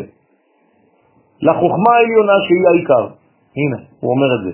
דלת לסוף, החוכמה אין לה סוף, כי היא מים שאין להם סוף, ואין בה שום השגה. אמרתי לכם, זה בדיחה, כל מה שאנחנו עושים אנחנו צוחקים כל הזמן. צריך לצחוק, רבותיי, תצחקו, תשתחררו, אתם לא, אל תחשבו שאתם מקובלים. כן, בוודאי. וקודש הקודשים זה עוד יותר גדול, זה כשכל זה מתלבש בטבע. לכן גם לחשבונות שלה אין להם סוף ותכלית. אין, אי אפשר להבין כלום. ראיתי פעם מחשף, נכנס לישיבה, מחשף. ואומר לרב, לידינו, ככה, ממש, אומר לרב, אני יכול להעיף לכם פה את כל הכיסאות. כל ה... להרים אותם, שיהיו דבוקים לתקרה. לידי. הרב תפס לו את היד ככה, עם חיוך כזה של מלאך, אומר לו, פה אתה לא יכול לעשות כלום. פה זה הקדושה שולטת. ההוא השתתק כמו ילד קטן, כמו איזה כלב. ראיתי את זה במו עיניי. ואמר עוד, תמורות אילן אלפא ביתות. תמורות הם חילופי אותיות, א' ב', כגון אלו השמות, שאתם רואים איפה? במזוזה, נכון? מאחורה. מה זה כל השמות האלה? יפני? מה זה? מה זה האותיות האלה? כן, זה האותיות שהן אחרי י' כו'. נכון? י' כו' כאלוהים, י' כו' זה לא קוזו כמותו, יימח שמו וזכרו. דאינון תמורות שהם נתחלפו בשלושה שמות שיש בפסוק של שמע ישראל, שהם השם אלוהינו השם. אז למה עושים שמות אחרי? למה כל הקודים האלה? זה אחרי. איפה זה השמות האלה? מאחורה של המזוזה, נכון? בקלף. כלומר, בפנים מה יש לך? השם אלוהינו השם. מאחורה זה נקרא אחוריים, אחרי יש לך את השמות האלה. עכשיו, בשביל מה זה? זה כאילו מה יהיה מחר. מה יש מאחורי המסך? ושמות הנזכרים הם אותיות הבאות אחרי, אלו השמות, כגון אחרי י' יש כ' וכו' וכו'. ואי תמורות אחרנים מכמה מינים, ויש עוד חלופי אותיות, חילופי אותיות אחרות מכמה מינים, כגון שמתחלפות באותיות שלפניהם. במקום האותיות שאחריהם, אתה לוקח עכשיו את האות שקודמת. כמו האותיות שקודם שם הוויה, הן אותיות ט', ד', ה', ד'. ראיתם פעם בסידורים שלכם את השם הזה? בין המצרים. בין המצרים, לא בין המצרים, בספירת העומר. אז יש לנו כוונות כאלה. בספירת העומר. כן, אז אנחנו צריכים לכוון בשמות כאלה, כי זה זמנים של קטנות. אז בין המצרים זה גם יוצא, בצורה אחרת. וכן השם י' כו' כבאטבש הוא מ' צדי פה צדי. מה זה אטבש? כמו שראינו פה. אז זה מ' צדיק פה צדיק, זה אחד מהכוונות של אכילת זיתים. כשאתם אוכלים זיתים כדי לא לאבד את הזיכרון, אז יש כוונות וכו' וכו'. וצריך לטבול אותם בשמן זית, בעצמם. אמר רבי אלעזר לרבי שמעון אביו, והכתיב, הרי כתוב אני השם לא שניתי. ואיך משתנה שם הוויה באותיות אחרות? איי וואו, יפה. אז למה רבי אלעזר שואל שאלות? מה, הוא לא יודע? הוא יודע, הוא רוצה שאתה נלמד פשוט.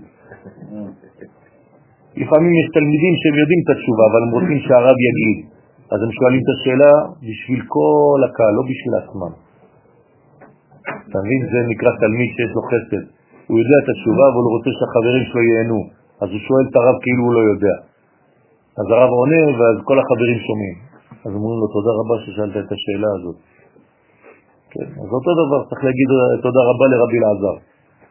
הוא שואל כאילו את אבא שלו, כדי שאבא שלו יענה. זה הכל אה, פה אה, תיאטרון גדול.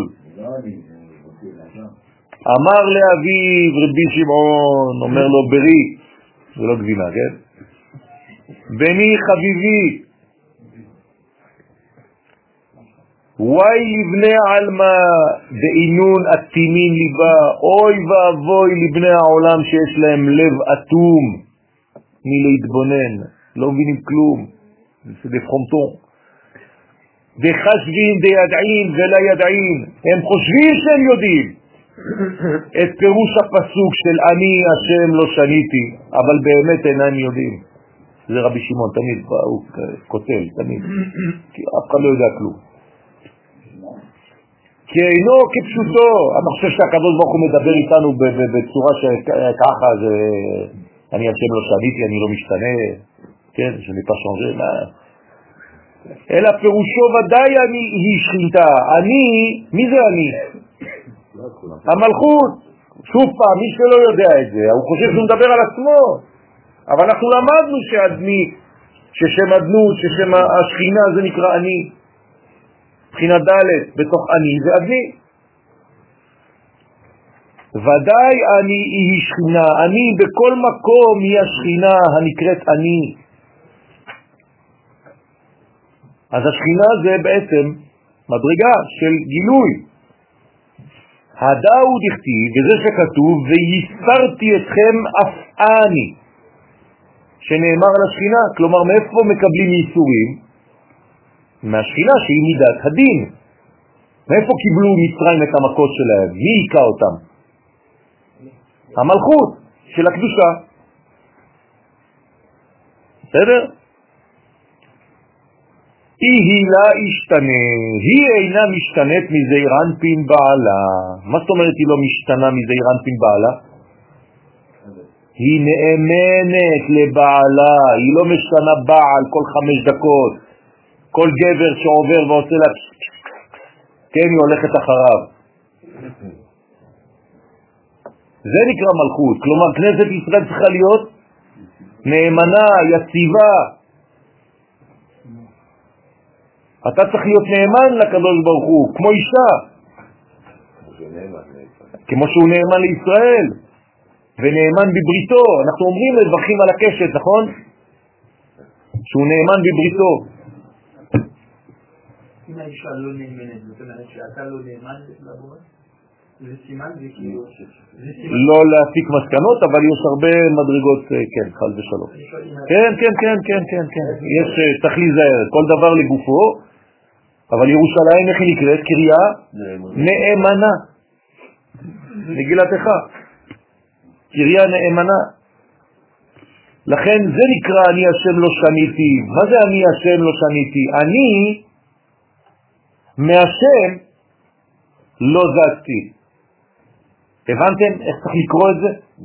השכינה אומרת אני מהבעל שלי אף פעם לא זזה. כל מה שהוא אומר לי אני איתו. ולה היא תמורה מיני באחרה, ואין היא מתחלפת מזעירן פין באחרת חז ושלום. ולא רק שהיא לא עוזבת אותו, הוא לא עוזב אותה. כלומר, אף פעם הקדוש ברוך הוא לא ימיר את ישראל באומה אחרת. ועכשיו אני אגיד לכם משהו חשוב מאוד, שתיזהרו. ביום ראשון, שני, שני הייתי באשדוד, לא זוכר כבר. היה לי שיעור באשדוד. אז שאלתי שאלה את הקהל, האם הקשר של הקדוש ברוך הוא עם עם ישראל הוא לפי המעשים? לא. לא משנה מה נעשה, הוא אף פעם לא ימיר אותנו באומה אחרת. אנשים לא מבינים את זה, אתם יודעים כמה התווכחתי כדי להסביר להם את זה? מה כן משתנה? הצורה של הקשר, יהיה קצת יותר כסח, יותר מידת הדין, אבל הוא לא יחליף אותנו במישהי אחרת. ואם אתם חושבים ככה, אמרתי להם, אז אתם נוצרים. כי זה בדיוק מה שהטענה הנצרות, שעם ישראל חז ושלום חטאה, והוא החליף אותם באומה אחרת. גם האסלאם. אז צריך להיזהר מאוד בדבר הזה, רבותיי. גם אם עם ישראל נמצא ב... לא יודע מה הוא עושה, כן, אנחנו אומרים את זה ביגדל, נכון? יגדל אלוהים חי, כן? לא ימיר דתו לעולמים ותמורתו של עם ישראל, אף פעם. לאיזה מקום? תביא אותנו לאיזה מקום אתה רוצה לקחת את זה. אני יכול לקחת את זה למקום אחר, אז אני אעשה מה שאני רוצה, הוא לא יעזוב אותי. כן, נכון. אז מה? הוא לא יעזוב אותו. אבל, אבל מה? אתה תקבל מזה, יפה, אז בסדר. אז אתה צריך לענות לו באומץ, להגיד לו נכון, תעשה מה שאתה רוצה, בחיים הקדוש ברוך הוא לא יעזוב את עם ישראל, אבל הקשר שלנו יהיה קשר במקום של רחמים, חד ושלום, אז יהיה לו גוון יותר של מלחמות וכל מיני קשיים. נכון, זה באופן יחיד, לא בכלל. לא, האדם באופן יחיד יכול בעצם להמיר חז ושלום דתו, אבל הוא נידון כישראל, כלומר גם זה לא מועיל לו. ישו נידון כישראל או כגוי? כישראל. אז למה אתה קורא לו ישו הנוצרי? כן? הוא רצה למסור משהו. זה נקרא נצרות. נוסר חסד לאלפים כאילו. אבל הוא נידון כישראל. דנים אותו כישראל, לא עולים כלום, אתה לא יכול לשנות שום דבר, אתה רק לא יכול לגלות, אתה יכול שלא לגלות. אבל הישראל נמצא בך, נגמר, זו תכונה פנימית, אי אפשר להחליף את זה.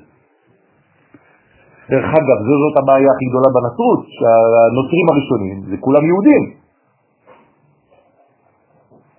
מי זה פול? זה שאול. אנשים, אנשים לא יודעים בכלל את הדברים האלה.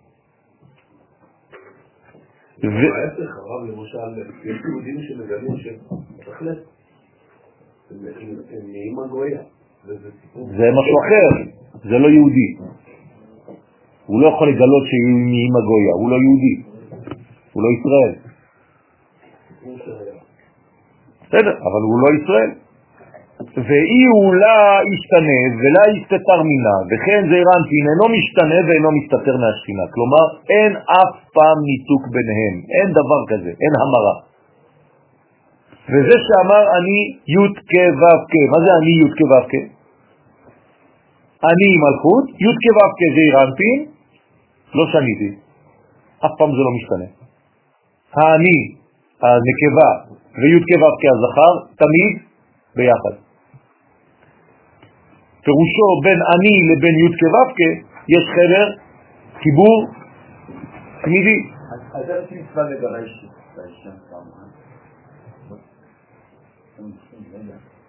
אתה יודע מה זה המצווה הזאת? זה כדי להתחתן עם את השני. כן. לא שניתי, כן? אין שום שינוי. אבל כל עניין שינוי, אז עכשיו הבנתם את הפסוק הזה, אני השם לא שניתי? זה לא אני, הקדוש ברוך הוא, אני לא משתנה. זה האני והשם, החיבור, הזיווג הזה בין אני לבין השם, אף פעם זה לא ישתנה. כן. החיבור בינינו הפנימי, הגילוי כן יכול להשתנות, אבל החיבור בינינו לא משתנה.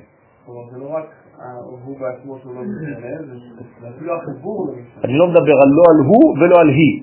החיבור ביניהם הוא חיבור דלא פסיק. גם אם הוא מתגלה בצורות שונות בחוץ. דרך הגילוי תמיד אותה דרך. אם זה משתבש פעם בחיסה כזאת, פעם בדבר כזה, אבל עדיין אתה תמיד צריך את החיבור הזה בשביל לגלות. אבל החיבור, אני מדבר על חיבור עכשיו, החיבור עצמו, הקשר, הוא קשר עצמי, לא קשר מקרי. זה משהו... סופת. לא, גם הקשר הזה בין זעירנטין לבין מלכות, אף פעם הוא לא מנותק, רק לפעמים הוא מתגלה ולפעמים לא. לכן לגבי חי הוויה, ישתנה קודשא בריחו ויסתתר מנהים. הנה, הוא אומר את זה בפירוש. אז מה אתה אומר עם הרשעים? כמו שאתה אמרת, מישהו יכול להגיד, אז מה, אז, אז, אז תגיד מה זה, אז אני אף פעם אין כה וכה, אני אעשה מה שאני רוצה. נכון? כלפי הרשעים הקדוש ברוך הוא משתנה ומסתתר, זה לא שהקשר נפרם, פשוט מסתתר. בוודאי, החיבור הזה הוא הבריאה, הוא, קדם לבריאה, זה נקרא בחירה, אשר בחר בנו מכל העמים, זאת הבחירה, לקבוע את הקשר הזה. זה לא שהוא ברא אנשים והתחיל לבחור לעצמו איזה אומה. שעל ידי זה יכול העונש לחול עליהם. כלומר, מה זה עונש בעצם? זה הסתתרות הקשר הזה. שהקשר הזה הוא ממש בפנים, בפנים, בפנים, ואתה לא מגלה אותו, הוא בעשר, אז אללה יסתר. זה, זה בא מפה. אבל כשאתה יודע את זה, אז אתה מברך על הרעה כמו על הטוב. אתה יודע את מה שאתה אומר עכשיו. עתיד, העתידים, ישראל לברך, כשם שהם מברכים על הטובה, כך עתידים לברך גם על הרעה. מה זה אומר? למה עתיד? עתידים, בגלל שהם לא מבינים את זה היום. זה, אומר שהם רוצים לגלות בסופו של דבר, אנחנו נראה סרט. הקדוש ברוך יראה לנו סרט של כל ההיסטוריה. ורטרואקטיבית אנחנו נבין שגם שבמהלכים שלא ראינו אותו, הוא היה שם. איפה הקדוש ברוך הוא היה בשואה? באושוויץ. אתם מבינים מה זה אומר? רק שהגילוי הוא בהסתר. וגם ההסתר עצמו נסתר. הסתר הסתיר. אני מסתיר שאני מסתיר. הדאוד הכתיב שזה שכתוב אסתירה פניים מהם, אראה מה אחריתם. בפשט, אם רגע אחד אני רק מסתיר את הפנים שלי, בוא נראה מה הם יהיו. למה הם יהפכו? בסוד, נראה מה אחריתם. רק כשנגיע לשם מה, זה אחרית הימים, זה הגאולה. כי על ידי הסתרת הפנים, יש פנים ואחור, כן? הסתרת הפנים יכולים בעלי הדינים להעניש אותם. כלומר, כשהקדוש ברוך הוא מסתיר פניו, מה זה אומר? שהוא נותן מקום לשליטת הדין. הקדוש ברוך הוא פסח על בתי בני ישראל במצרים, פרשת שש שבוע, נכון? שבת. מה זה אומר?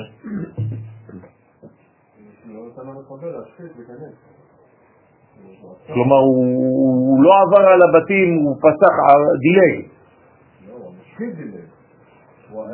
אבל זה, זה הקדוש ברוך הוא בעצמו. אז מה? אני ולא מלאך, אני ולא שרף. אז, אז מה זה פסח? הוא דילג על הבתים של הישראלים והלך להכות את המצרים? לא, אומר הרב קוק, הפוך. תראה איזה חוכמה. הוא אומר, הוא פסח על כל בית ובית כדי להשרות בו שכינה. לפסוח זה לא לדלג, הוא דווקא עבר על הבית שלי. במעבר שהוא עבר הוא שם לי שכינה כדי לשמור אותי. תראו איזה יופי. ודווקא האחרים שהוא לא פסח עליהם, זה המכה שלהם. זה בדיוק הפוך, זה מה שאני מסביר לכם. זה החוכמה, זה היופי. כלומר, כשהקדוש ברוך הוא אוהב אותך, הוא דווקא פוסח עליך. הוא דווקא רוצה לבוא עליך, הוא מדלג דווקא מעל הראש שלך כדי שבדילוג הזה הוא יזרוק לך כמה ניצוצות של שמירה. מחילה, רצית להגיד משהו? כן. נכון, נכון, ממש, כן. הוא מפרש ועמל, ולמה מסתתר הקדוש ברוך הוא מהם? למה יש לפעמים מנגנונים, זמנים של הסתר, של הסתרה? כן? ואפילו בהסתרה, אתה מכיר את השיר הזה, נכון?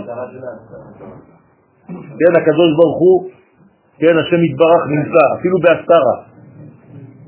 שם נמצא השם יתברך. כן, מי אומר את זה? מי, מי כתב את זה? רבי נחמן מברסלר. הוא מגלה לנו את זה. אפילו בהסתרה, כן, אפילו בזמנים הכי הכי הכי אה, מסתרים של ההיסטוריה, כן, אני פה. בוא אל פרעה. כי אני, מלכות, הכבדתי את ליבו. הפכתי את הלב שלו לקבל. הכבדתי את ליבו. זה קרה השבוע. זה קורה כל הזמן, כל הזמן.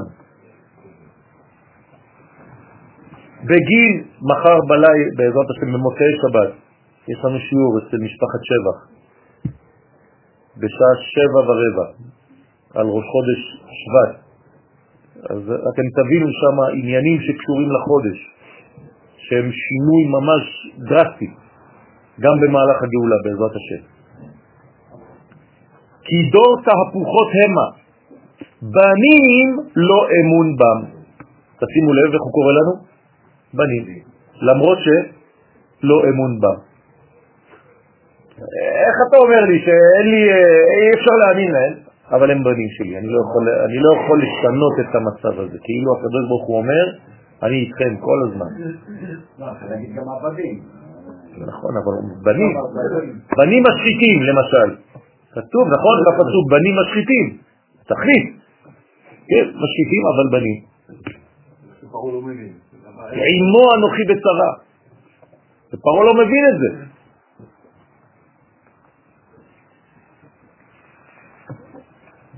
שלחתי למי שמבין צרפתית את השיעור על שלוש המכות האחרונות שנתתי במכון מאיר. כי דור תהפוכות הם הבנים לא אמון בם. פירוש, לפי שאין בהם אמונה, לכן עוונותיהם מבדילים ביניהם לבין אלוהים. בין אלוהים. מה זה אין להם אמונה?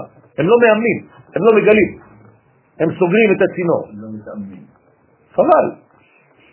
מיד אחר שסיים רבי שמעון את הדרוש הזה, קמו כולהו חבריה ושמעו מילים אילן. כל החברים ששמעו את הסודות האלה, קמו ונשקו לי על רשה, נשקו אותו על הראש, את רבי שמעון, היו מנשקים אותו על הראש. כי נשיקה על הראש, פירושו, תן לי השקה מהחוכמה. החוכמה נקראת ראש, כן? זה משהו אחר, זה גילוי. זה גילוי. אצל חכמי ספרד זה מאוד מאוד אה, רגיל.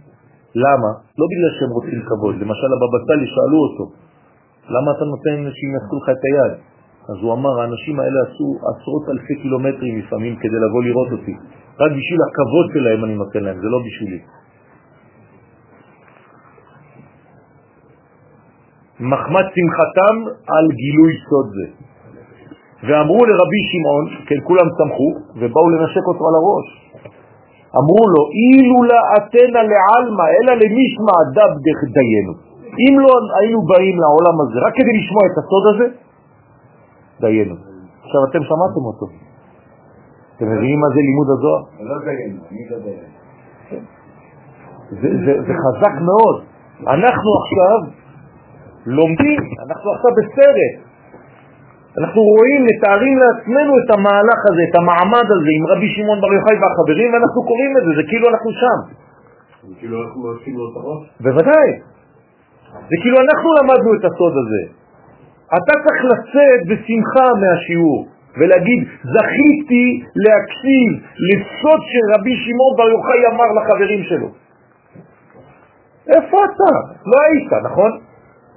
אבל אתה עכשיו פה, אלפיים ומשהו שנה אחרי, ואתה נמצא באותו סרט, באותו מקום. פשוט תעצמו את העיניים ואתם שם.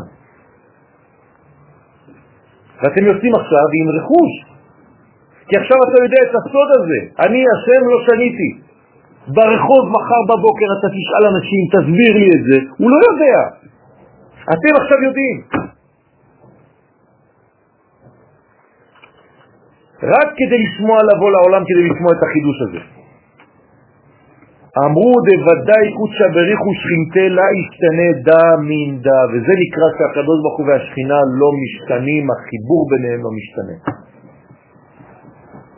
תראו מה זה ללמוד. ללמוד זה לגלות מחדש דבר שסתום במשך אלפיים שנה.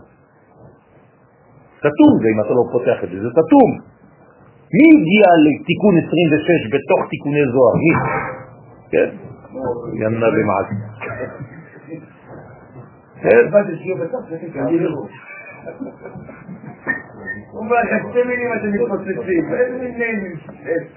שוודאי הקדוש ברוך הוא ושכינתו אינם משתנים זה מזה. עכשיו אתם מבינים מה זה משתנה.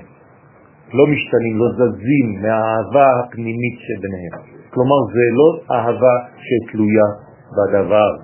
שהדבר בטל, בטל האהבה. לא. שום דבר לא יכול להמיר את האהבה הזאת, את הקשר הזה בין הקדוש ברוך הוא לבין עם ישראל. לכן האהבה זה בגמטריה אחד. תדליקו את הפלאפונים. מה? זה התוכנית שלו, זה מבוסס, זה מעוגן ביסוד של הבריאה. כלומר, כל הבריאה הייתה רק עם המחשבה הזאת, לקשר הזה. אבל כלפי אחרים, כשזון רוצים להשפיע על התחתונים, ישתנה ויסתתר בכמה לבושים. אז הקדוש ברוך הוא משתנה ומסתתר בכמה לבושים.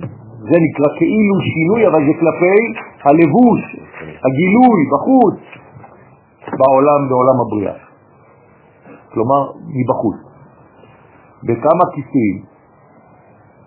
וכמה כיסויים בעולם, בעולם היצירה. אז יש בעולם הבריאה כיסויים, בעולם היצירה יש כיסויים, בעולם האצילות אין כיסויים. אי הוא וחיוי וגרמוי חד. הכל אחד שם. כלומר, האור והכלי, אתה לא רואה אפילו את ההבדל ביניהם. אה? יש לבושים, אבל הלבושים הם זקים, הם, הם שקופים, הם לא מהווים חציצה. בסדר? וזאת אחד למעלה. יש עוד הרבה למעלה. אתה מדבר על אדם קדמון. כן, אני, אבל יש... את האצילות, אני מרכז את וכל שהיא מצליח לפרוץ את זה, אז מה... יש למעלה עוד מהאצילות. עולם הצחצחות, עולמות, יש עולמות, עולמות, עולמות. נכון? ובכמה... אני יכול לשחות שם? כן, רב לקבל שי בן רחל, החייל. בעזרת השם, אה, החייל שנפצע, בעזרת השם הקדוש ברוך הוא יברך אותו שיהיה בריא ושלם, ושלא תצא מזה, שלא יצא מזה חילול השם. הוא עשה עבודה נאמנה כדי להחזיר עטרה ליושנה וכדי להביא את כבוד ישראל לעולם, הקדוש ברוך הוא לא יבזה ובעזרת השם יהיה בריא ושלם. וכל הקליפות האלה, כל הימח שמה וזכרם, כן, יכחדו מהעולם הזה. כל החיילים וכל המסתערבים וכל אלה שעושים עבודת קודש כל לילה, בזמנים לא זמנים. אתם לא מבינים, אתם לא מבינים איזה, איזה מסירות נפש לעם ישראל. יש דבר יותר גדול מזה? אין, אין. שבוע הייתי במכון, במכון מאיר, ישבתי ככה בחברותה, לפני השיעור שלי. פתאום אני רואה אחד מהתלמידים שלי בא עם, עם המדים, עם הנשק וזה, בחור שלפני שנה עלה מצרפת. אתה רואה חמד של בחור, בצבא עכשיו, נכנס ליחידה קרבית, וזה, בא, מנשק אותי, מחבק אותי, התחלתי לבכות. אין, אין יותר גבוה מזה, אין. משהו. וכמה קליפים וכמה קליפות בעולם העשייה, כי בעולם בריאה, יצירה ועשייה תלויה קבלת השפע, לפי מעשיהם של התחתונים.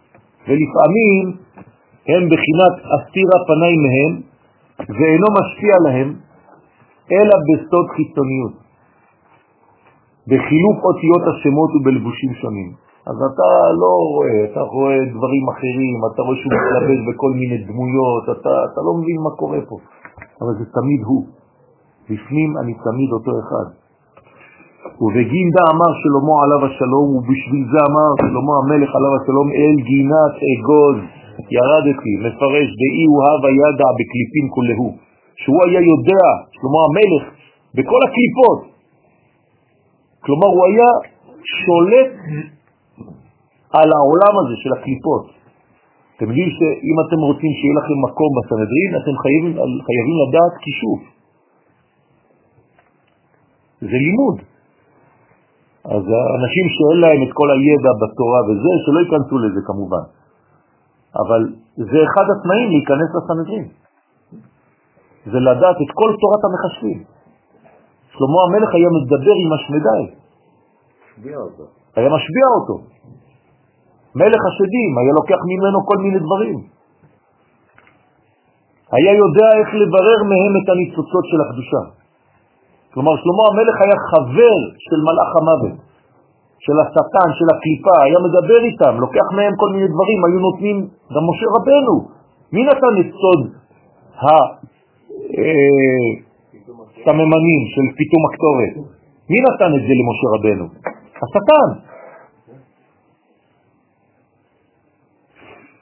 ובגינדה לא שביק אפילו מיני דקישוב דלא ידע. תראו מה זה, מה אומר הזוהר. בשביל זה לא הניח אפילו מין כישוף אחד שלא היה יודע אותו. כלומר המלך יודע את כל תורת המחשבים. כל תורת המחשבים. למדתי בזמנו אצל הרב שיינברגר כשהגענו לארץ. היה הרב הראשון שלי בקבלה, השני. היה שם מחשף, יהודי, שכל שבוע, היה לנו שיעור ביום ראשון בלילה, כל שבוע היה נוסע במשך השבוע וחוזר בשבת, ובראשון והיה נוסע בשני. משני עד חמישי היה נוסע לאיטליה, ונכנס בכת של מחשבים, הם לא ידעו שהוא יהודי, היו לו קנים מבהילות, ילד צעיר כזה. הוא היה הולך לשם ומביא ספרי קודש שהמחשבים היו לומדים מהם, והיה מחזיר אותם לארץ, והיינו רואים את הספרים בימי ראשון בערב אצל הרב. היה מביא לנו כל מיני ניצוצות משם באיטליה. והיה מסביר לנו איפה הם לומדים, בתוך מרתפים שם ליד הוותיקן. אתם לא מבינים. הוא אמר, אם הם מגלים את זה, הם הורגים אותו.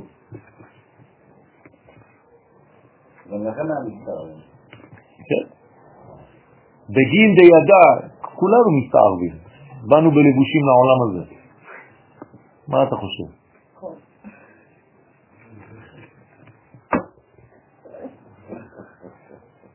בגין דידע בקליפים, לפי שידע בעניין הקליפות. היה יודע את הכל, כל הסוד של הקליפות. צריך לדעת איך זה פועל, כל המנגנונים האלה, כדי לדעת לשלוט עליהם. אדם שיבוא ויגיד לך דברים, אתה לא תדע לענות לו. מה תענה לו? תגיד לך, יגיד לך, אני גם בקדושה, אני גם בעליון. אחד נתן לי פגישה בגן הברדים. אמרתי, למה הוא רוצה לברות אותי בגן הברדים? הוא אומר לי, אני לא נכנס לישיבה. אז הלכתי לראות אותו בגן הברדים, היינו שנינו לבד. הוא אומר לי, חזר, שהוא חזר עכשיו מכל המקומות האלה, בהודו וזה. האדם מרחף כזה, כל מיני דברים. אומר לי, אני בקדושה, אני רואה הכל. אומר לי, מה ההבדל ביני לבינך? אמרתי לו רק דבר אחד, אצלנו זה קדושה כללית שמתלבשת בפרט, אצלך אין קדושה כללית. וגם הקדושה שאתה חושב שיש לך היא באה מעולם הקליפות. כי זה קל להגיע למדרגה כזאת של השגה, כי אתה בעצם נמכר ליצר הרע. אז הוא קונה אותך, אתה הופך להיות חייל שלו, אבל אין לך שום כוח כללי. אתה יבש, אתה כמו עלי נידף ברוח. לכן אתה אפילו פוחד להיכנס לישיבה. אמרתי, זה העובדה שהקודש דוחה אותך, שאתה מפחד מזה. זה מסנבר אותך. בקודש אין לך פחד בכלל. אם אתה בקודש. בוודאי, בוודאי, אתה לא צריך לפחד משום דבר. נכון, נכון. הם מסתלקים, הם רואים את האור, הם מפחדים. בוודאי. בתחבולות תעשה לך מלחמה. אתה צריך להיות חכם, לחשוב כמוהו, כדי לדעת מה הוא הולך לעשות עכשיו, איפה הוא יתחבא עכשיו. ואתה הולך עד שאתה מוצא אותו. כן? ארדוף אויביו ואפיגם, ולא אשוב עד כלותם. כלומר, אני לא חוזר ואני אומר, טוב, זה אין כלום. לא, אני לא מפסיק עד שלא לא נשאר כלום שם. זה דבקות במשימה, לא חוזר באמצע הדרך. כן, ככה צריך להיות. וראיה מאמנה, ומשה ראיה מאמנה שהוא יהיה המשיח. כן, משה זה המשיח, זה אותו אחד, נכון? הוא תמיד רק משנה לבושים. אותה גברת בשינוי הדרך. אי הוא יצטבר כל קליפים, הוא ישבר את כל ארבע קליפות של האגוז. באגוז יש קליפות כדי להגיע לפרי, צריך לשבור, נכון? אז המכשיר הזה ששובר אגוזים זה משה רבנו. מפצח האגוזים, זה משה רבנו. כן?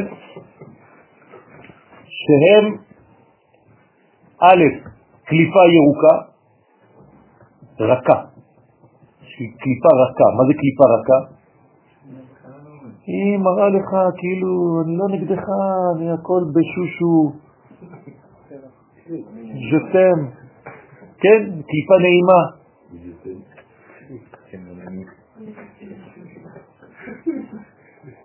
והמרוקאי צועד כל הזמן, ז'תם, ז'תם, ז'תם. אשתו לא מבינה, הוא רוצה זיתים. ב' קליפה קשה כאבן. זה קליפה קשה. אבן. ג' אוויר, חשוך, שבפנים. ד' קליפה דקה שעל המוח, קרום, הנאכלת יחד עם הפרי. ונפיק מתאמן מוחה דאיהו י' כו' אתה צריך להוריד את הקליפות האלה ולאכול את י' כו' רגע, אני גם כן. הכל אתה מוריד, אתה מוריד. בשלישית, כן, יש אה, אפשרות לאכול את זה, אבל צריך לתקן אותה לפני. כן. בסדר? נכון, על הפרי עצמו יש עדיין איזה מין... אה, זה כל מה שאנחנו עושים כבר, יש 6,000 שנה. על הדק הזה עובדים? בוודאי. כל העולם שלנו זה רק על קליפת נוגה. קליפות הטמעות צריך להוריד אותן. ג' קליפות הטמעות צריך להוריד, אין מה לעשות איתן. הקליפה הרביעית היא חציה חציה. לארבע תתרא דאגוזה, ואז יוצא משם המוח שהוא כנגד ארבע אותיות שהם י' כו' כל הזמן אתה צריך לגלות את המוח הפנימי שגנוז בכל דבר ודבר שאתה עושה בחיים. גם בצורה החיצונית של האגוז הוא נראה... נכון, אבל אני עכשיו לא מדבר רק על האגוז עצמו, אני מדבר אפילו על לימוד תורה. כן. על כל נושא שאתה עושה. אל תסתכל בקנקן, אלא במה שיש בו. לפעמים יש לך קנקן יפה, אבל לפנים זה וואלו, כן? אז אתה צריך לאכול את שם הוויה. זה נקרא עץ חיים. לכן נחלקות לארבעה חלקים של המוח של האגוז שיש בפנים בתוך ד' קליפות. לכן כנגד ד' קליפות יש ד' אותיות, י' כו' והם סוד ד' מוחין וזעירנטים. לכן במוח יש ארבעה חלקים, כמו האגוז שאמרת, אתם רואים שהוא צורת מוח. לכן המוח טוב גם, האגוז טוב למוח גם, לאכול אגוזים ביום זה טוב. תאכלו אגוזים בבוקר, כן? חופן זה מצוין למוח. זה מביא חמצן למוח. לי. למה אתה מבזה את בן ישראל? אם היית אומר את זה, אם היית עושה את זה על יהודי אחר, זה לשון הרע על יהודי, נכון? אז תדמיין שאתה יהודי אחר. אסור לך לדבר לשון הרע על עוזי. הוא היהודי הכי קרוב אליך, אז תכבד אותו. בסדר? הוא מפרנס מיני כן, תבלע, תבלע, תברך. אמן. הנה, אתה רואה? יש גם אגוז ויש לה מוח. יעלה ויבוא. הוא מפרנס מיני לאי חולה דאי היא אדני, וזה מפרנס את השכינה שנקראת חולה, שם אדנות. חולה אני. עכשיו אתם מבינים כל פעם שאתם רואים את השם אני, כי חולה אני. מה זה כי חולה אני? אני חולה. אז אם אני חולה, צריך לרפא את אני. בסדר? אז איך מרפאים את אני? מה זה מחלה? חיסרון. אז צריך להוסיף לשם הוויה. כלומר, דרך שם הוויה אפשר לרפא כל מחלה. יש כוונות מיוחדות לריפוי של כל המחלות, רק אנחנו היום איבדנו הרבה מכל הידיעות האלה, אבל דרך שם הוויה אפשר להחזיר חיים לכל אזור. וזה מרפא את המחלה. וכשהיוד כו' הזה ימלא את העולם הזה, כבר לא יהיו מחלות. כל פעם שהיוד כו' מילא את העולם, לא היו מתים ולא היו מחלות. למשל במתן תורה, לא היו מחלות. גם מי שהיה חולה עברי, מי שהיה עיוור ראה, מי שהיה צולע פתאום לא צלע, מי שהיה חסר לו רגל אין, אין דבר כזה, הכל מושלם. למה? כי י' כו' הגיע לעולם. ברגע שי' כו' מתגלה אין לך שום חיסרון בחיים. וגם מבחינה נפשית אתה לא מרגיש בדיכאון, למה? כי כל פעם שאתה מרגיש בדיכאון זה בגלל שי' כו' אתה הפרדת, עזבת קצת, שמת מסכים יותר מדי, אתה כבר לא רואה, זה לא נספג. לכן האדנות, שם אדנות צריכה רפואה. שם אדנות, מי מרפא אותה? שם הוויה. רוצה לומר שזה זעירנטין משפיע מהאורות של המוחין לשכינה שהיא חולה בגלותה. כן? הגלות זה המחלה הכי גדולה שיכולה להיות. אין מחלה יותר גדולה מגלות. בצערם של ישראל. כלומר, ישראל בגלות צריך להיות בצער. אם אתה רואה יהודי ששמח בגלות, הוא ממש חולה, אנוש. אי אפשר לשמוח במצב גלותי. יש בזה איסור חמור, שאתה לא מבין בכלל את המהלך העליון. דבעילן קליפין די באגוז, כי באלו דלת קליפות של האגוז, דעינון שהם נקראות תוהו ובוהו וחושך ותהום, זה ארבע קליפות, אמר הקדוש ברוך הוא אסתיר הפניים מהם. זה נקרא אסתיר הפניים מהם. חס חס ושלום זה או תוהו או בואו או חושך ותהום. אמרנו שזה גם מקביל לכל הגלויות של ההיסטוריה שלנו, נכון? מה זה תוהו? לא, חושך זה יוון. מה זה תוהו? תוהו ובואו, מי זה? בואו בוא נתחיל מה... לא, מצרים לא נחשבת בפנים. מצרים זה, אף טיפוס. בבל, ובואו, פרס, חושך, יוון, תהום, אדום וישמעאל. בסדר? על ידי זה יכולים בעלי הדינים לשלוט עליהם. אז עכשיו אנחנו צריכים לגלות את שם הוויה בעולם, וזה שולט על כל הקליפות האלה, על כל הגלות האחרונה הזאת, כדי ללקט את כן, אז צריך לגלות את שם הוויה לאחינו, בית ישראל שנמצאים בגלות, על ידי גילוי שם הוויה ושם אדנות. כן, זה חשוב מאוד לגלות את השם הזה, שיראו את זה אפילו בעיניים שלהם, הם עולים לארץ. פעם הלכתי לראות את הרב מרדכי אליהו זצ"ל עם הרב גולדמן, הלכנו לבית שלו, והוא אמר לנו ש... להגיד לאנשים שאסור להתפלל בסידור שאין בו שם הוויה ושם אדנות בסירוף. אל תתפללו בסידורים שיש בהם שני יהודים, או שכתוב ד', צריך י' כ' ו' כ' ובה' האחרונה אדני. ואחרי זה הצירוף ביניהם. רק בסידורים כאלה. אצל האשכנזים יש סידור אחד שמתפללים ככה, והוא הסידור של הרב מביאלה, של האדמו"ר מביאלה. כן? להתפלל באייפון. אם אין לו את הצירוף הזה, יש בעיה. בסדר? אתם צריכים כל הזמן לכוון את הצירוף הזה. לראות אותו ולחיות אותו. בסדר? זה לא סתם לראות, זה לחיות אותו. תדמיין שהוא הוא, הוא עליך, כי שם השם נקרא עליך, על עם ישראל. שם השם. מה זה שם השם? לא השם. השם של השם. כלומר, המלכות זה רק על עם ישראל. עם ישראל נושא את מלכותו. וראו כל עמי הארץ כי שם השם נקרא עליך, ואז ויראו ממך. אנחנו נושאי שמו. אנחנו השם של השם בעולם. ואמר עוד, ואי שינויים, יש לנו עוד עשר דקות לסיום השיעור. ואינון שינויים אוכרניים לטב, ויש שינויים אחרים שהקדוש ברוך הוא מתגלה בהם לטובה, שיוכלו לקבל את ההתגלות של הקדוש ברוך הוא. לכל חד כפון עובדה.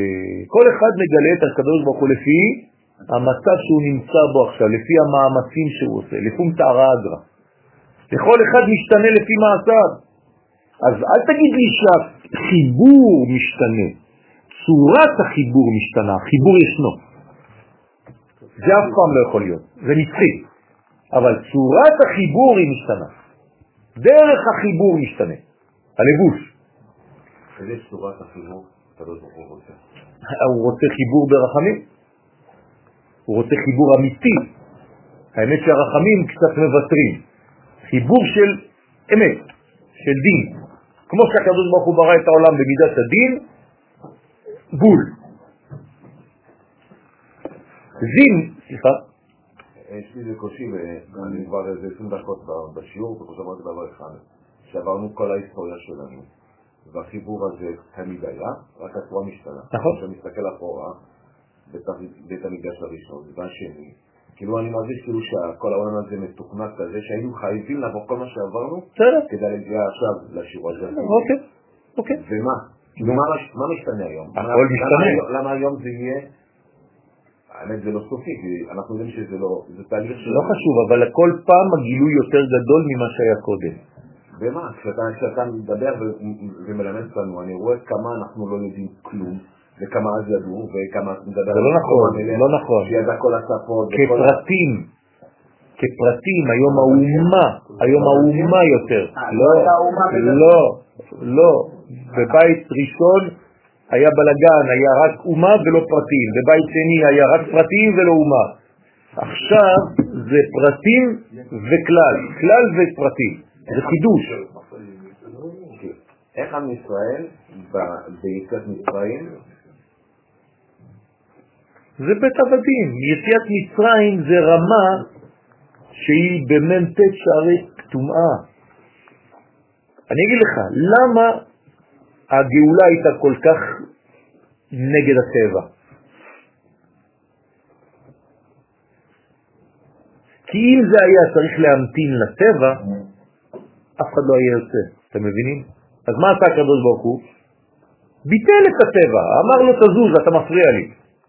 היום אנחנו כל כך מתקדמים שהקדוש ברוך הוא כבר לא דוחה את הטבע, זה אומר שגדלנו. אם היינו במצב של אללה יסתר, מה היה עושה הקדוש ברוך הוא גם עכשיו? מתערב בצורה גלויה והיה מזרזיז את כל הטבע, אבל זה לא מה שקורה. זה אומר שגדלנו, שעכשיו אנחנו במצב הרבה יותר טוב ממה שהיינו. זה נבואה. לא יאמר עוד חי השם אשר הוציא אותנו מארץ מצרים. אתה כבר לא תגיד בהגנה של פסח בקרוב, ברוך השם שהוציא אותי ממצרים, אלא מארצות של הצפון, ככה כתוב. זה אומר שהיום אנחנו במצב הרבה יותר גבוה מיציאת מצרים. למרות שקראו לזה דור דעה, ואנחנו זה אותו דור, רק חזרנו בגלגול אחר. כל הנשמות של הטיפות של הזרע של אדם הראשון זה אנחנו עכשיו. חזרנו עכשיו, זה הגלגול האחרון. לכן צריך לעשות את, ה, את, את התיקון עכשיו, עוד בגלגול הזה. ככה הוא אמר, לא? כן. שלום. חנוך לנער על פי דרכו. טוב. אני לא מרגיש שצריך לדעת, א', זה אולי נורא מה שאנחנו להגיד, אבל כל החורמה שאתה מלמד אותנו עכשיו, ואני יודע שלא תהיה השגה של כל כך הרבה, אני מרגיש שבפרנית לא צריך את זה, כאילו החיבור הפשוט נראה לי מספיק. איך הגעת לזה? דרך כל הידיעה הזאת. אתה מבין? אתה לא יכול להגיע למסקנה שלך היום אם לא עברת דרך כל זה. קל לך היום להגיד את זה, אבל דרך כל זה עשית את זה. זה כמו אומן, בהתחלה הוא עושה מלא מלא מלא דברים, ולאט לאט כל אומן, מה הוא עושה בסוף? מופשט. למה הוא הולך למופשט? אם הוא היה מתחיל במופשט, היו אומרים לו, "אה, אתה לא יודע לסיים. בגלל זה אתה עושה מופשט. אבל צייר אמיתי, הוא עובר תקופה של סיורים אמיתיים, אתה אומר, וואי, זה גאון, ובסוף מה הוא עושה לך? מה זה? כדי להגיע ל... עברתי דרך כל הסיור האמיתי. זה בדיוק העניין הזה. אז עכשיו אתה אומר, כן, הבנתי, הבנתי שבסופו של דבר הכל פשוט. אבל כמה זמן לקח לך כדי להבין את זה? אז התקדמת, ברוך השם.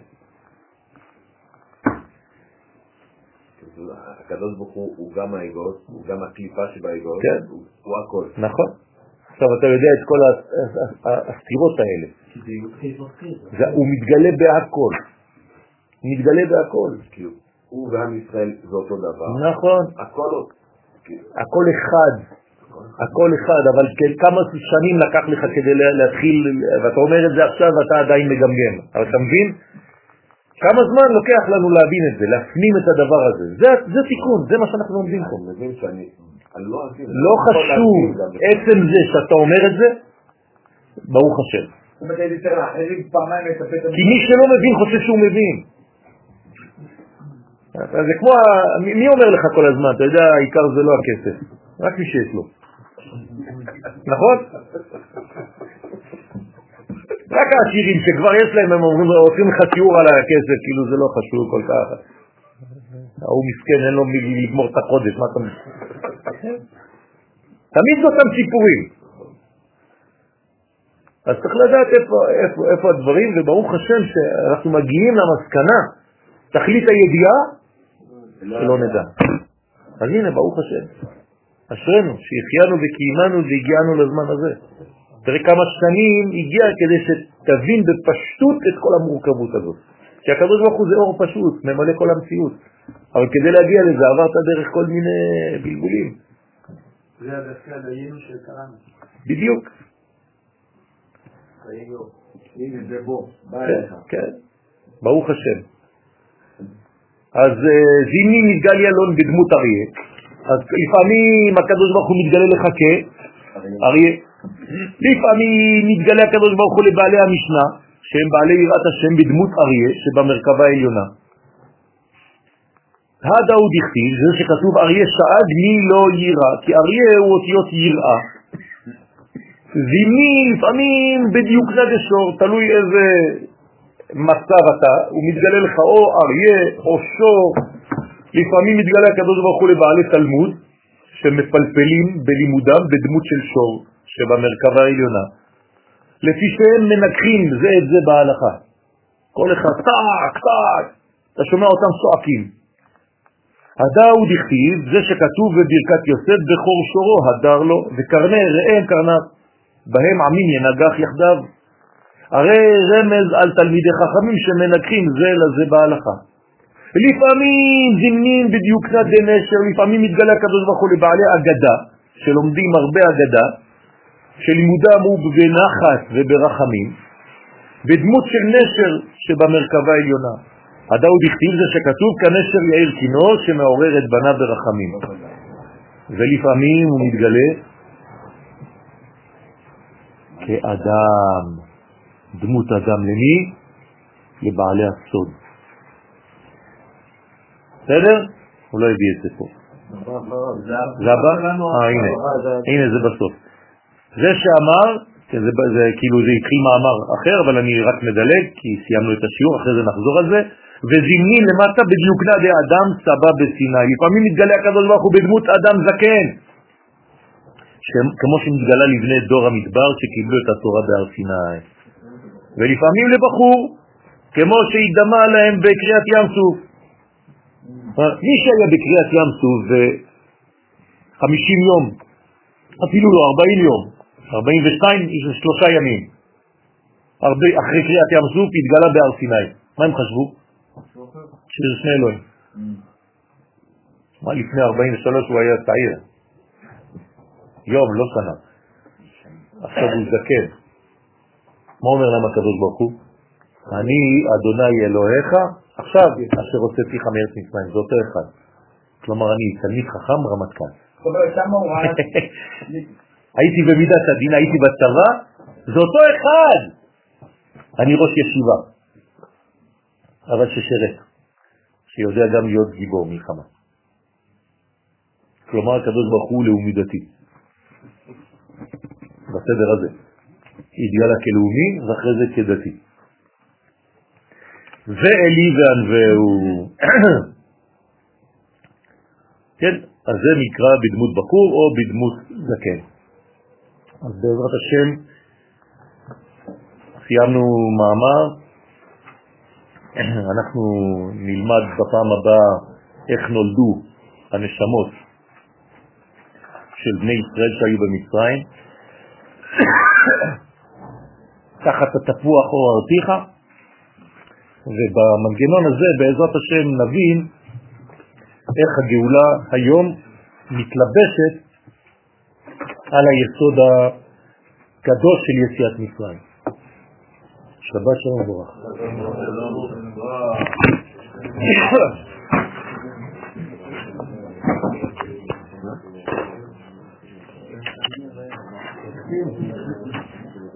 מה?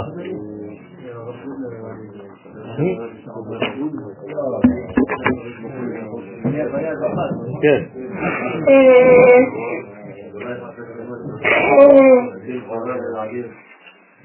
כן.